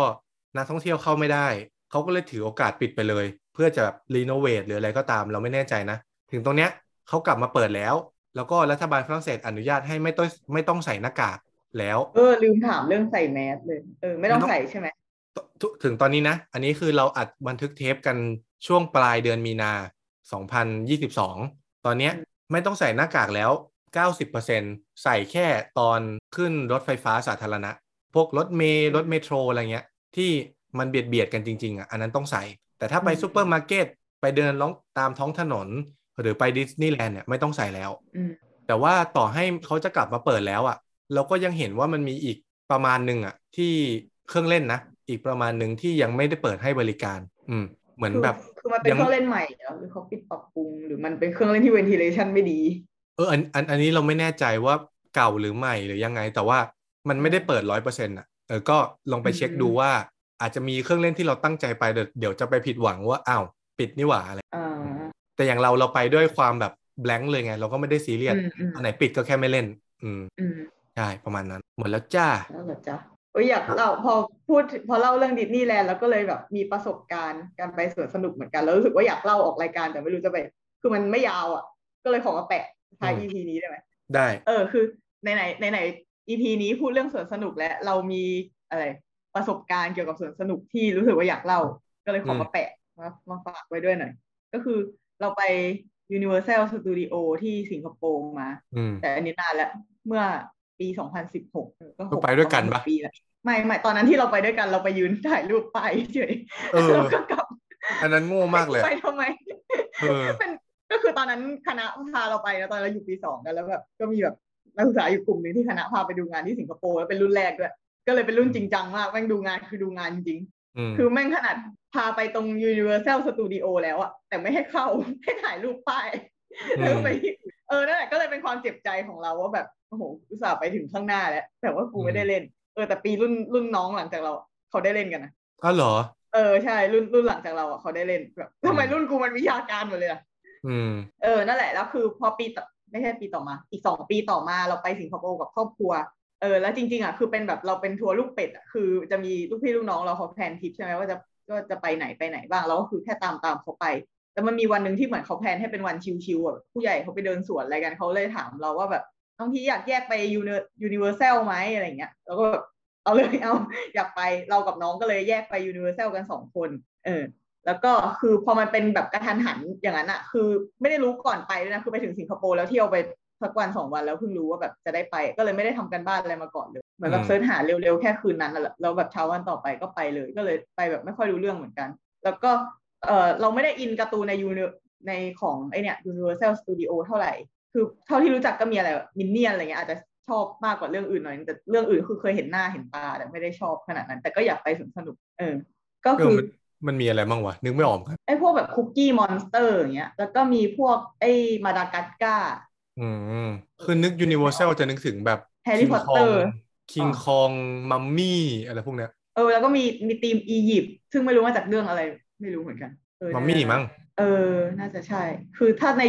Universal Studio ทั้งหมดอะเราชอบ Harry Potter แต่ที่เนี่ยมันไม่มี Harry Potter มันอย่างอื่นอืมเออแต่ก็เออกูก็ไป แล้วคราวเนี้ยไปถึงแบบพอเข้าไปเลยอะ เราก็เปิดด้วยเครื่องเล่นแบบ กิ๊กก๊อกระจอกกระจ่อยก่อนอะประมาณแบบม้าหมุนหรืออะไรเงี้ยที่แบบเรารู้อยู่แล้วว่ามันจะเป็นอะไรอะแบบเหมือนไปไป warm warm ก่อนอะไรเงี้ยจำไม่ได้แล้วเล่นอะไร เล่นไปสักอันหนึงแล้วคราวเนี้ยเหมือนเดินไปหน่อยอีกหน่อยหนึ่งก็เจอไอ้นี่เลย roller coaster เออซึ่งเราอะกลัวเราไม่เราไม่กล้าเล่น แต่ว่าน้องน้องเราอะบอกว่าอยากเล่น คราวเนี้ยเราแบบถ้าถ้าให้มันไปเล่นคนเดียวเราก็รอเหรอเออแต่ไหนๆมาแล้วสักครั้งในชีวิตอะไรเงี้ยไม่เคยเล่นเลยลองเล่นดูก็ได้ไปเล่นด้วยก็ได้ลองเล่นดู ก็คือเหมือนโรลเลอร์โคสเตอร์มันมีสองแบบที่เนี่ยมันมีแบบ มันมีแบบที่ห้อยห้อยตัวเราแบบลอยๆอะอืมเออล็อกล็อกล็อกคอไว้แล้วปล่อยขาลอยอะกับแบบที่เป็นที่นั่งก็คือเออฐานอยู่ข้างบนหรือฐานอยู่ข้างล่างใช่ไหมเออเออเออประมาณนั้นใช่ใช่ใช่เออเนี่ยมาถึงตอนเนี้ยลืมว่าเล่นแบบไหน คิดว่าน่าจะเล่นแบบไอ้ที่มีฐานข้างล่างนะเออ แล้วคราวเนี้ยก็เล่นไป ซึ่งตอนเล่นอะ เรารู้สึกว่ามันน่ากลัวแหละ แต่ว่าไม่ได้น่ากลัวมากขนาดนั้น คือเราเคยเล่นแบบเครื่องเล่นหวาดเสียวที่ดีมเวอร์อะไรเงี้ย มันรู้สึกเหมือนแบบเหมือนกูจะตาย เหมือนแบบว่าพออยู่นะรู้สึกแบบ ถ้ากูตายแม่กูจะว่ายังไง แม่กูเข้าใจเลยยังไงกูจะบอกกูคิดแม่แบบยังไงกูคิดแบบนั้นกับ Tower of Terror เลยมึงกูตายแน่เอออันนี้ถามคือรู้สึกว่าเล่นอะอันนี้ถามได้ไหมว่าที่ Universal เออมันมี Single Ride ไหมมี Premier Access ไหมเท่าที่จำได้มีนะมีก็คือจ่ายตังค์ได้เทปทูได้เหมือนกัน เออใช่ใช่แต่เราก็ไม่ได้ใช้อะไรเลยเพราะเราไปกับน้องแล้วก็รู้สึกว่าก็อยากไปด้วยกัน ก็ต่อแถวปกติ อืมใช่ใช่อืมเออ แล้วก็อีกเครื่องอีกรถไฟนี้ก็ต่อแถวนานเหมือนกันเออไหนอืไหนมพูดถึงเรื่องต่อแถวอีรถไฟเนี้ยต่อแถวนานสุดในบรรดาเครื่องเล่นที่เราเล่นเลย แล้วระหว่างต่อแถวอะ คือมันก็เป็นแถวไอ้คดเคี้ยวอย่างนั้นเนาะแล้วก็อยู่ในห้องห้องหนึ่งแบบลานต่อแถวแบบที่ว่า แล้วคราวเนี้ยมันจะมีอันนี้เหมือนเหยียด อาจจะเป็นแบบการเหยียดนิดนึงนะก็คือมีแบบแขกอยู่อืมใกล้ๆเออ แล้วซึ่งเขากลิ่นตัวแรง แต่เราอะแบบไม่อยากพูดแบบ เออไม่ไม่อยากไม่อยากแสดงออกอะก็คือแบบก็อยู่ไปแบบ ไม่ได้ไม่ได้แสดงสีหน้าแล้วไม่ได้พูดอะไรกับน้อง เออ แต่ว่าคนที่ต่อแถวอยู่ข้างหน้าเราหน่อยหนึ่งอะเขาหยิบยาดมขึ้นมาดมยาดมตาโปยเซียน คนไทยดิใช่ก็เลยทัก ก็เลยทักทาย ก็เลยคุยกันระหว่างต่อแถวต่อพแถอวเขาหยิบนะยาดมตาโปยเซียนขึ้นมาขอขอขอขอแทรกขอแทรกนิดนึงว่าต่อแถวนานอืมสุดนี้จำได้ไหมว่าประมาณเท่าไหร่ โอ้จำไม่ได้เลยอะเหมือนไม่ค่อยได้ดูนาฬิกาด้วยเหมือนแบบ ก็ต่อไปเรื่อยๆ แล้วมันถ้าจำไม่ผิดเหมือนไม่มีเวลาให้ดูด้วยนะ ดูได้แค่แบบแถวยาวแถวไม่ยาวอะไม่ใช่อะไรคือเพิ่งนึกขึ้นได้พอดีว่าลืมพูดเมื่อกี้ที่เราเห็นว่าจากที่เราสังเกตนะ ในวันที่เราไปอะดิสนีย์แลนด์ในวันศุกร์ที่เราเห็นเครื่องเล่นที่ยาวที่สุดอะคือหนึ่งร้อยสิบนาที ก็คือเกือบสองชั่วโมงอืมอันนี้คืออันเนี้ยไม่น่าถึงอะ อันนี้คือสถิติของวันนั้นนะ อันนี้แจ้งไว้อ่าให้ให้ผู้คุณผู้ฟังจะได้เห็นภาพต่อเลย เออไม่ไม่น่าถึงแล้วว่าสักครึ่งชั่วโมงอะไรเงี้ยน่าจะอืมได้ เออ ก็เออแล้วพอได้ขึ้นอะเออตอนเล่นอะไม่ได้ไม่ได้รู้สึกว่าไม่ได้รู้สึกเหมือนเครื่องเล่นดีเวอร์ที่รู้สึกว่าอยากสั่งเสียงแม่ก่อนตายอันเนี้ยมันจะรู้สึกว่าน่ากลัวแหละกูก็กรี๊ดก็อะไรอย่างเงี้ยแหละ แต่รู้สึกว่ามันยังยึดเราอยู่กับเครื่องได้อะเราจะเราแค่เราแค่กลัวแต่เรายังไม่ตาย เออ พอลงมาก็รู้สึกแบบ เออ เป็นประสบการณ์ที่แปลกใหม่ดีว่ะ มันก็มันก็ว้าวดีไม่ได้น่ากลัวขนาดที่ก็โอเคนะ แต่ถ้าเล่นอีกก็อาจจะไม่อืมเออคราวเนี้ยก็เลยอะเดี๋ยวเราไปเล่นเครื่องเล่นแบบต๊อกกระต่อยพักเหนื่อยก่อน หลังจากที่ลงมาจากอันนั้น ก็ไปเล่นแบบเหมือนรถคุณอืมเออก็ก็ลงแต่พอลงจากรถคุณปู่อะอยู่ดีเราก็ปวดท้องมาก แบบปวดแบบไม่เคยปวดเท่าเท่านี้มาก่อนในชีวิตอะจนถึงแบบหลังจากวันนั้นมาถึงจนถึงวันเนี้ยก็ยังไม่เคยปวดขนาดนั้นมาก่อนปวดจนเรายืนไม่ไหวอะจนหายใจแทบไม่ออก คือแบบพอออกจากรถคุณปู่มาแบบเป็นแค่ข้างทางเลยนะแบบ ข้างทางคนต่อแถวคนเดินผ่านไปผ่านมา เราก็ลงไปนั่งกับพื้นแล้วเราก็แบบหายใจไม่ออกเพราะปวดท้องมาก เออ แล้วน้องเราก็แบบทำอะไรไม่ถูกแล้วก็ไม่มีใครกล้าเล่นรถคนปู่อีกเลย เพราะว่าน่ากลัวจัดเออใช่เออคราวเนี้ย พอเรานั่งอยู่กันสักเดี๋ยวก็มีเจ้าหน้าที่คนหนึ่งอะเดินมาถามเราว่าเป็นอะไร เออ เราก็บอกเราปวดท้องปวดท้องมาก แล้วเขาก็ถามว่าแบบแบบปวดท้องอะไรปวดท้องยังไงอะไรอย่างเงี้ย เราบอกเราไม่รู้เขาก็เขาถามว่าเราเป็นเมนเหรอเราบอกเราไม่ได้เป็นเมน เราบอกว่าเราอะไปเล่นไอเนี่ยโรลเลอร์โคสเตอร์มา แล้วเราก็มาเล่นอันนี้ แล้วหลังจากนั้นเราก็ปวดท้องมากเลย เราคิดว่าอาจจะเกี่ยวกับโรลเลอร์โคสเตอร์ก็ได้ แต่เราว่าเราด้วยความที่ภาษาอังกฤษตอนนั้นไม่ได้แข็งแรงแล้วปวดท้องอยู่ได้แค่แบบจะหายใจยังยากมันก็เลยทำให้แบบทำให้ทุกคนเข้าใจว่ากูเล่นรถคุณปู่แล้วปวดท้องก็คือคุณคุยกันไม่เข้าใจอะแล้วเขาก็จะเขาคือเขาพยายามกดแบบ Google Translate ภาษาไทยอะมาให้มาให้เราดูว่าแบบเป็นประจำเดือนใช่ไหม ยังไม่ได้กินข้าวใช่ไหมอะไรเงี้ยเหมือนแบบมาให้เราดูทีละอันอะแล้วเราบอกไม่ใช่ไม่ใช่ไม่ใช่สักอย่างเลยคือมันเป็นแบบการปวดท้องที่แบบ เราบรรยายไม่ถูกเลยว่ามันปวดท้องยังไงมันปวดแบบมากๆ จนไม่รู้จะบรรยายยังไง แล้วก็แบบหาสาเหตุไม่ได้ด้วยในในความคิดตัวเองอะสาเหตุเดียวที่เท่าที่จะเป็นไปได้คือเล่นไอ้โรลเลอร์โคสเตอร์นั้นเพราะว่าเป็นสิ่งที่ไม่เคยทำมาก่อนในชีวิต แบบแล้วดูแปลกที่สุดในวันนี้ เออ แล้วสุดท้ายอะเขาก็ไม่รู้จะทำยังไง กูมีอะกูมีสมมติฐานหนึ่งนะว่า มึงโดนไอ้แขกตัวเหม็นทำของใส่ เพราะมึงเป็นเพราะว่าคิดอยู่มึในงใจเพราะมึงนินทาเขาเขาเสกของใส่แม่งเลยปวดท้องเลยเออนั่นแหละ แล้วคราวเนี้ยเจ้าหน้าที่อะเขาก็เลยบอกให้บอกน้องเราว่า หน้าสวนสนุกอะ มีร้านวัสันหรืออะไรหรือบูธอะไรเงี้ย มันมันขายยาให้ไปซื้อยาแก้ปวดท้องมาให้เรา เออ เราก็งงเหมือนกันว่าทำไมเขาให้ทำแบบนี้ อืม เออแล้วแล้วน้องเราก็เดินไปโดยที่มีแค่เงิน ไม่มีโทรศัพท์อืม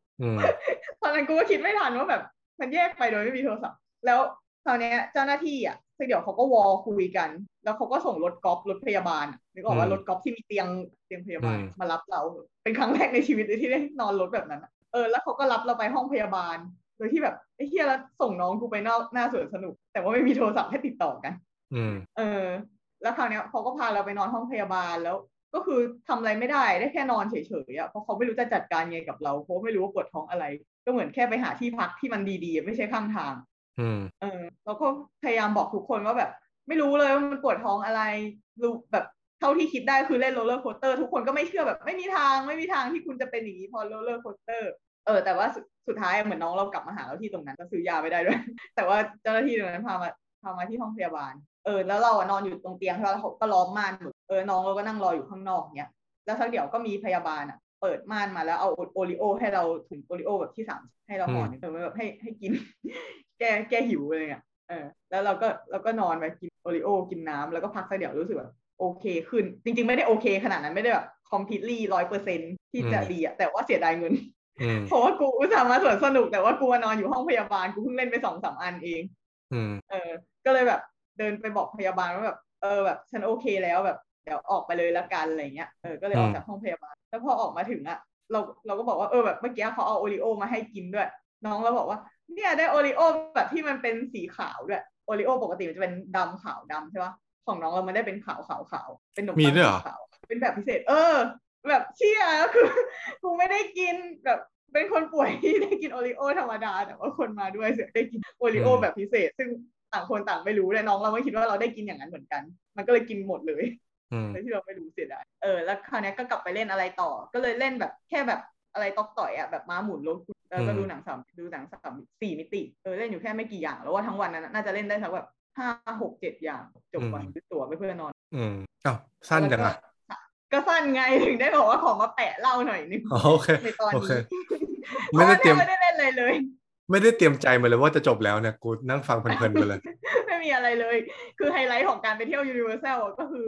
การเล่นโรลเลอร์โคสเตอร์ แล้วก็ลส่วงนมาถึงกูนอนโรงพยาบาลเลย ส่วนมันใหญ่ไหมแบบลองเดาว่าน่าจะมีเครื่องเล่นสักกี่เครื่อง ความทรงจำลังเรือนหมดเลยแต่ว่าเยอะอะแบบคิดว่า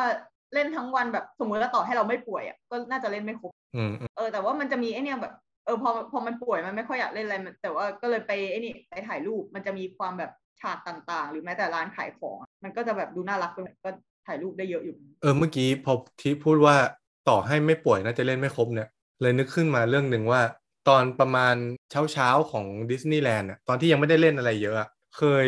ดูถูกดิสนีย์แลนด์เอาไว้ ตอนคุยกับเทียนสองคนว่า เทียนว่าดิสนีย์แลนด์เขาเอาเปรียบเราไหมแล้วก็ถามว่ายังไงอะเราก็เลยบอกว่าก็แบบขายตั๋วเยอะๆอะให้คนเข้ามาแบบเยอะเกินกว่าที่เครื่องเล่นมันจะรับได้อะอ๋อแล้วก็ให้ทุกคนมาเสียเวลาต่อแถวเอาอะนึกออกไหมหมายถึงว่าเออเออเออถ้าวันหนึ่งถ้าวันหนึ่งเราควรจะเล่นได้สักสิบเครื่องอย่างเงี้ย มันก็ขายตั๋วให้เยอะกว่านั้นอะแล้วเราเหลือเราเล่นได้แค่หกห้าหกเครื่องอะไรเงี้ย แล้วเราก็มาเสียเวลาต่อแถวเอา มันก็เป็นการเอาเปรียบเหมือนกันนะ ต่อให้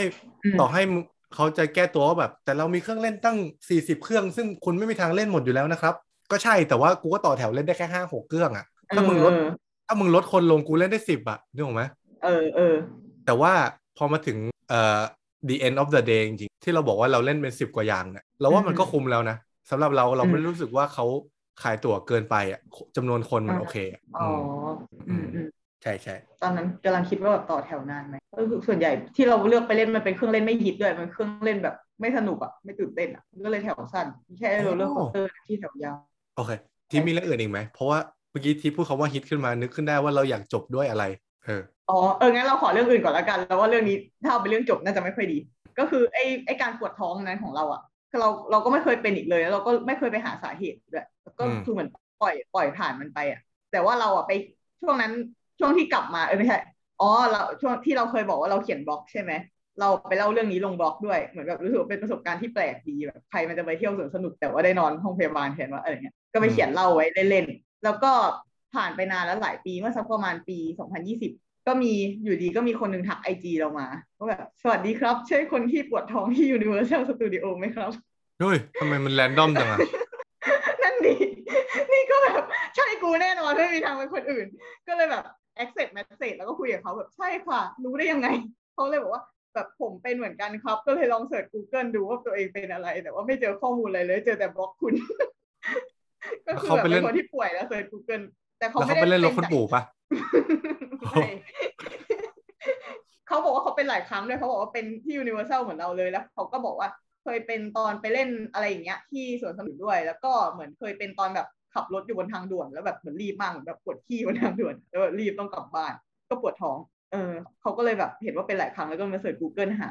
ว่าเป็นอะไรแต่ว่าไม่มีข้อมูลเลย พอเจอเราอะเขาเลยทักอ๋อเขาก็เลยเดาจาก username ที่เราใช้ในบล็อกนั้นอะ คือมันพอพอเอา username ไปเสิร์ชแล้วแบบมันเด้งไอจีขึ้นมาได้เขาเลยอืม direct ไอจีมาเขาก็ถามแล้วว่าเราเคยไปหาหมอบ้างไหมว่า แบบหมอว่าเป็นอะไรอะไรเงี้ยเขาก็อยากรู้เหมือนกัน เราก็บอกเราไม่เคยเลย เออ แล้วเราหลังจากนั้นเราก็เลยลองเสิร์ช Google เออเราถามเขาว่าเขา search เป็นภาษาไทยหรือภาษาอังกฤษเขาบอก search แต่ภาษาไทยยังไม่ได้ลองเออเราก็เลยลอง search ภาษาอังกฤษมั่งก็ไม่เจอเหมือนกัน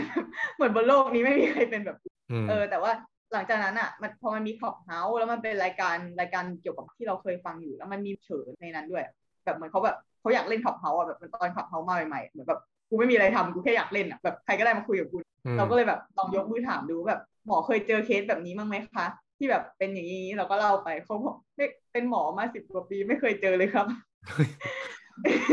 เหงาเลยหมอห้องฉุกเฉินนะแล้วเขาก็เขาแต่เขาก็คาดเดาเอาว่าแบบน่าจะเป็น อันนี้เราจำเป๊ะๆไม่ได้อืเท่ามที่จำได้ น่าจะเป็นประมาณแบบเกี่ยวกับการไหลเวียนของเลือด เหมือนประมาณว่าตอนที่เราตื่นเต้นอยู่อะเลือดมันไปอยู่ที่อะแล้วแบบน่าจะออกจากออกไปจากทางเดินอาหาร แล้วพอแบบกลับสู่สภาวะปกติเลือดมันไหลกลับเข้ามาอะไรเงี้ยแต่มันแบบทุกอย่างมันเกิดขึ้นอย่างรวดเร็วอืมก็เลยปวดท้องเป็นโรครถไฟเหอหนีบเหมือนน้ำหนีบเหมือนที่แล้วน้ำอีกเออเออโอเคแค่นี้แหละกลับไปเรื่องความฮิตของเครื่องเล่นสุดท้ายละของ EP นี้จริง ๆ ละ พอเมื่อกี้ที่พูดคำว่าฮิตขึ้นมา ก็เลยนึกขึ้นได้ว่าเรามีเรื่องหนึ่งที่เราตั้งใจจะพูดแต่เราลืม ก็คือเราอยากจะจากประสบการณ์ของเราที่เราเห็นจำนวนคนต่อแถวในแต่ละเครื่องในวันที่เราไป เราก็เลยพอจะเดาได้ หรือจากเวลาว่าต้องรอกี่นาทีถึงจะได้เล่นอย่างเงี้ยแต่ละเครื่องมันก็ไม่เท่ากัน จากประสบการณ์ของเราเราก็เลยพอจะเดาได้ว่าเครื่องไหนมันฮิต เครื่องไหนมันไม่ฮิตอืมทีนี้การเดาว่าเครื่องไหนฮิตไม่ฮิตมันมีประโยชน์อย่างไร ก็คือ ถ้าคุณเป็นคนแบบเราที่อยากไปให้มันคุ้มคือไปตั้งแต่เช้าอะ ตอนเช้าคนมันน้อย เอออืมเพราะฉะนั้นถ้าเกิดว่าเราไปถึงตั้งแต่เช้าอะ เราก็ควรจะไปต่อแถวเครื่องที่มันฮิตก่อน มันจะได้ไม่เสียเวลามาก แล้ว ช่วงกลางวันที่คนมันเริ่มเยอะแล้ว เราก็ไปเก็บตกเครื่องเล็กเครื่องน้อยได้ อันนั้นอะอืมคนมันไม่ได้เยอะทั้งทั้งวันอะ คนมันไม่เยอะอยู่แล้ว มันก็ยี่สิบนาทีอะไรเงี้ยตลอดวันนั่นแหละ อืมเพราะฉะนั้นก็ควรจะพุ่งไปที่เครื่องที่ฮิตก่อน จะได้ไม่เสียเวลาอืมอืมโดยที่เริ่มจากส่วนแรกคือส่วนเอ่อ Walt Disney Studio เนี่ย เครื่องที่เราเห็นว่ามันฮิตมี 2 อัน คือไอ e Tower of Terror เนี่ย e ลิฟตกเนี่ยฮิตตอนที่เราไปอะประมาณ 20 นาทีได้เล่น คือเราเล่นไปเครื่องแรกเลย ด้วยความบังเอิญ แต่พอเราเล่นเสร็จอะแล้วเราวนออกมาที่ข้างหน้ามันอีกรอบแล้วเราดูเวลา มันกลายเป็นประมาณแบบ 45 นาทีแล้วอะจาก 20อะคืออืมก็คือคนเริ่มเข้าไปต่อแถวเยอะอะเวลามันก็เพิ่ม อีกเครื่องหนึ่งที่เราไม่ได้เล่นคือเครื่องไอ้เต่านีโมที่บอกทีอะว่าอืมมันเป็นคล้ายๆโรลเลอร์โคสเตอร์ที่เป็นแบบมีน้ำน้ำ splash splash หน่อย แล้วก็เราขี่บนเต่า อันนั้นก็ฮิต ซึ่งเราเห็น peak peak ขึ้นไปแบบร้อยกว่าร้อยกว่านาทีอะ ก็คือเกินชั่วโมงอะเอออืมแต่ตอนที่เราไปเห็นมันอะคือมันมันต่อแถวเป็นชั่วโมงแล้วไงเราก็เลยตัดใจว่าเออถ้างั้นไม่เล่นแล้วกันไปทำอย่างอื่นดีกว่า มี 2 อันที่ถ้ามีเวลาไปแต่เช้าก็ควรจะไป ส่วนอีกส่วนหนึ่งส่วนดิสนีย์แลนด์ที่เราเห็นว่ามันฮิตเนี่ยก็จะมีเอ่อ Buzz Lightyear Laser Blast เออที่ต่อแถวนาน อันเนี้ยเราไปตอนตอนเย็นๆแล้วก่อนที่จะดูพลุแล้วอะแบบทุ่มหนึ่งอะไรเงี้ย ก็ยังคนต่อแถวเกือบชั่วโมงอะเอออืมแล้วเราก็เลยอันนี้มี มีเรื่องส่วนตัวมาเล่านิดนึงไม่รู้ว่าเป็นเรื่องที่ดีไหมนะ แต่ว่าคิดว่าคนที่เขาเกี่ยวข้องน่าจะไม่มีปัญหาอะไรน่าจะเล่าได้ ก็คือตอนนั้นประมาณทุ่มหนึ่งแล้วพลุเนี่ยมันมีสองทุ่ม แล้วเราเห็นว่าต่อแถวคิวต่อแถวอะมันชั่วโมงหนึ่งเราก็เลยไปเดินไปถามพนักงานว่าพนักงานที่อยู่ตรงข้างหน้าสุดที่ที่ดูแลคิวอะเราก็เลยเดินไปถามว่า ขอโทษนะครับ พอจะรู้ไหมครับว่าพลุเริ่มเท่าไหร่เริ่มตอนไหน เขาบอกว่าเริ่มสองทุ่มเราก็เลยถามว่า แล้วอย่างเงี้ยตอนนี้มันทุ่มหนึ่งแล้วอะถ้าผมต่อแถวเนี่ย ผมจะได้เล่นแล้วออกมาดูพลุทันไหมฮะเขาก็บอกว่า อืมเสียวอยู่นะ อาจจะไม่ทันนะแบบมันคาบเกี่ยวเกินไปอย่างเงี้ยแล้วเราก็แบบทำหน้าผิดหวังอะอ๋อเหรอครับงั้นถ้างั้นไม่เป็นไรครับเขาก็เลยบอกว่า แต่ว่าฉันพาคุณเข้า Premier Access ได้นะ เราก็เลยบอกว่าอ้าวไอ้ Premier Access คือที่ซื้อซื้อเสียตังค์ซื้อเพิ่มใช่ไหมฮะเขาบอกว่าใช่ใช่แต่ว่าไม่ต้องซื้อหรอกมามากี่คนล่ะสองคนครับสองคนเองครับสองคนแค่นี้ฮะสองคนฮะเออเออไปเลยไปเลย แล้วเขาก็พาเราเข้าไปเลยเว้ยอ๋อก็คือทำไมกูวะอะ ก็คือกูอะได้แซงคิวคนทุกคนเข้าไปโดยที่ไม่ต้องเสียตังค์เออ ไม่รู้ด้วยว่าทำไม แล้ว เออกำลังคิดว่าทำไมเขาถึงช่วยวะ เพราะว่าเราไปถามเหรอเออ เขาอาจจะเห็นใจอะไรเงี้ย แล้วตอนเล่นอะระหว่างเล่นก็รู้สึกผิดนิดนึงว่าเราแซงคนอื่น แต่กูไม่ได้เป็นคนแซงไง เขาพากูแซงไง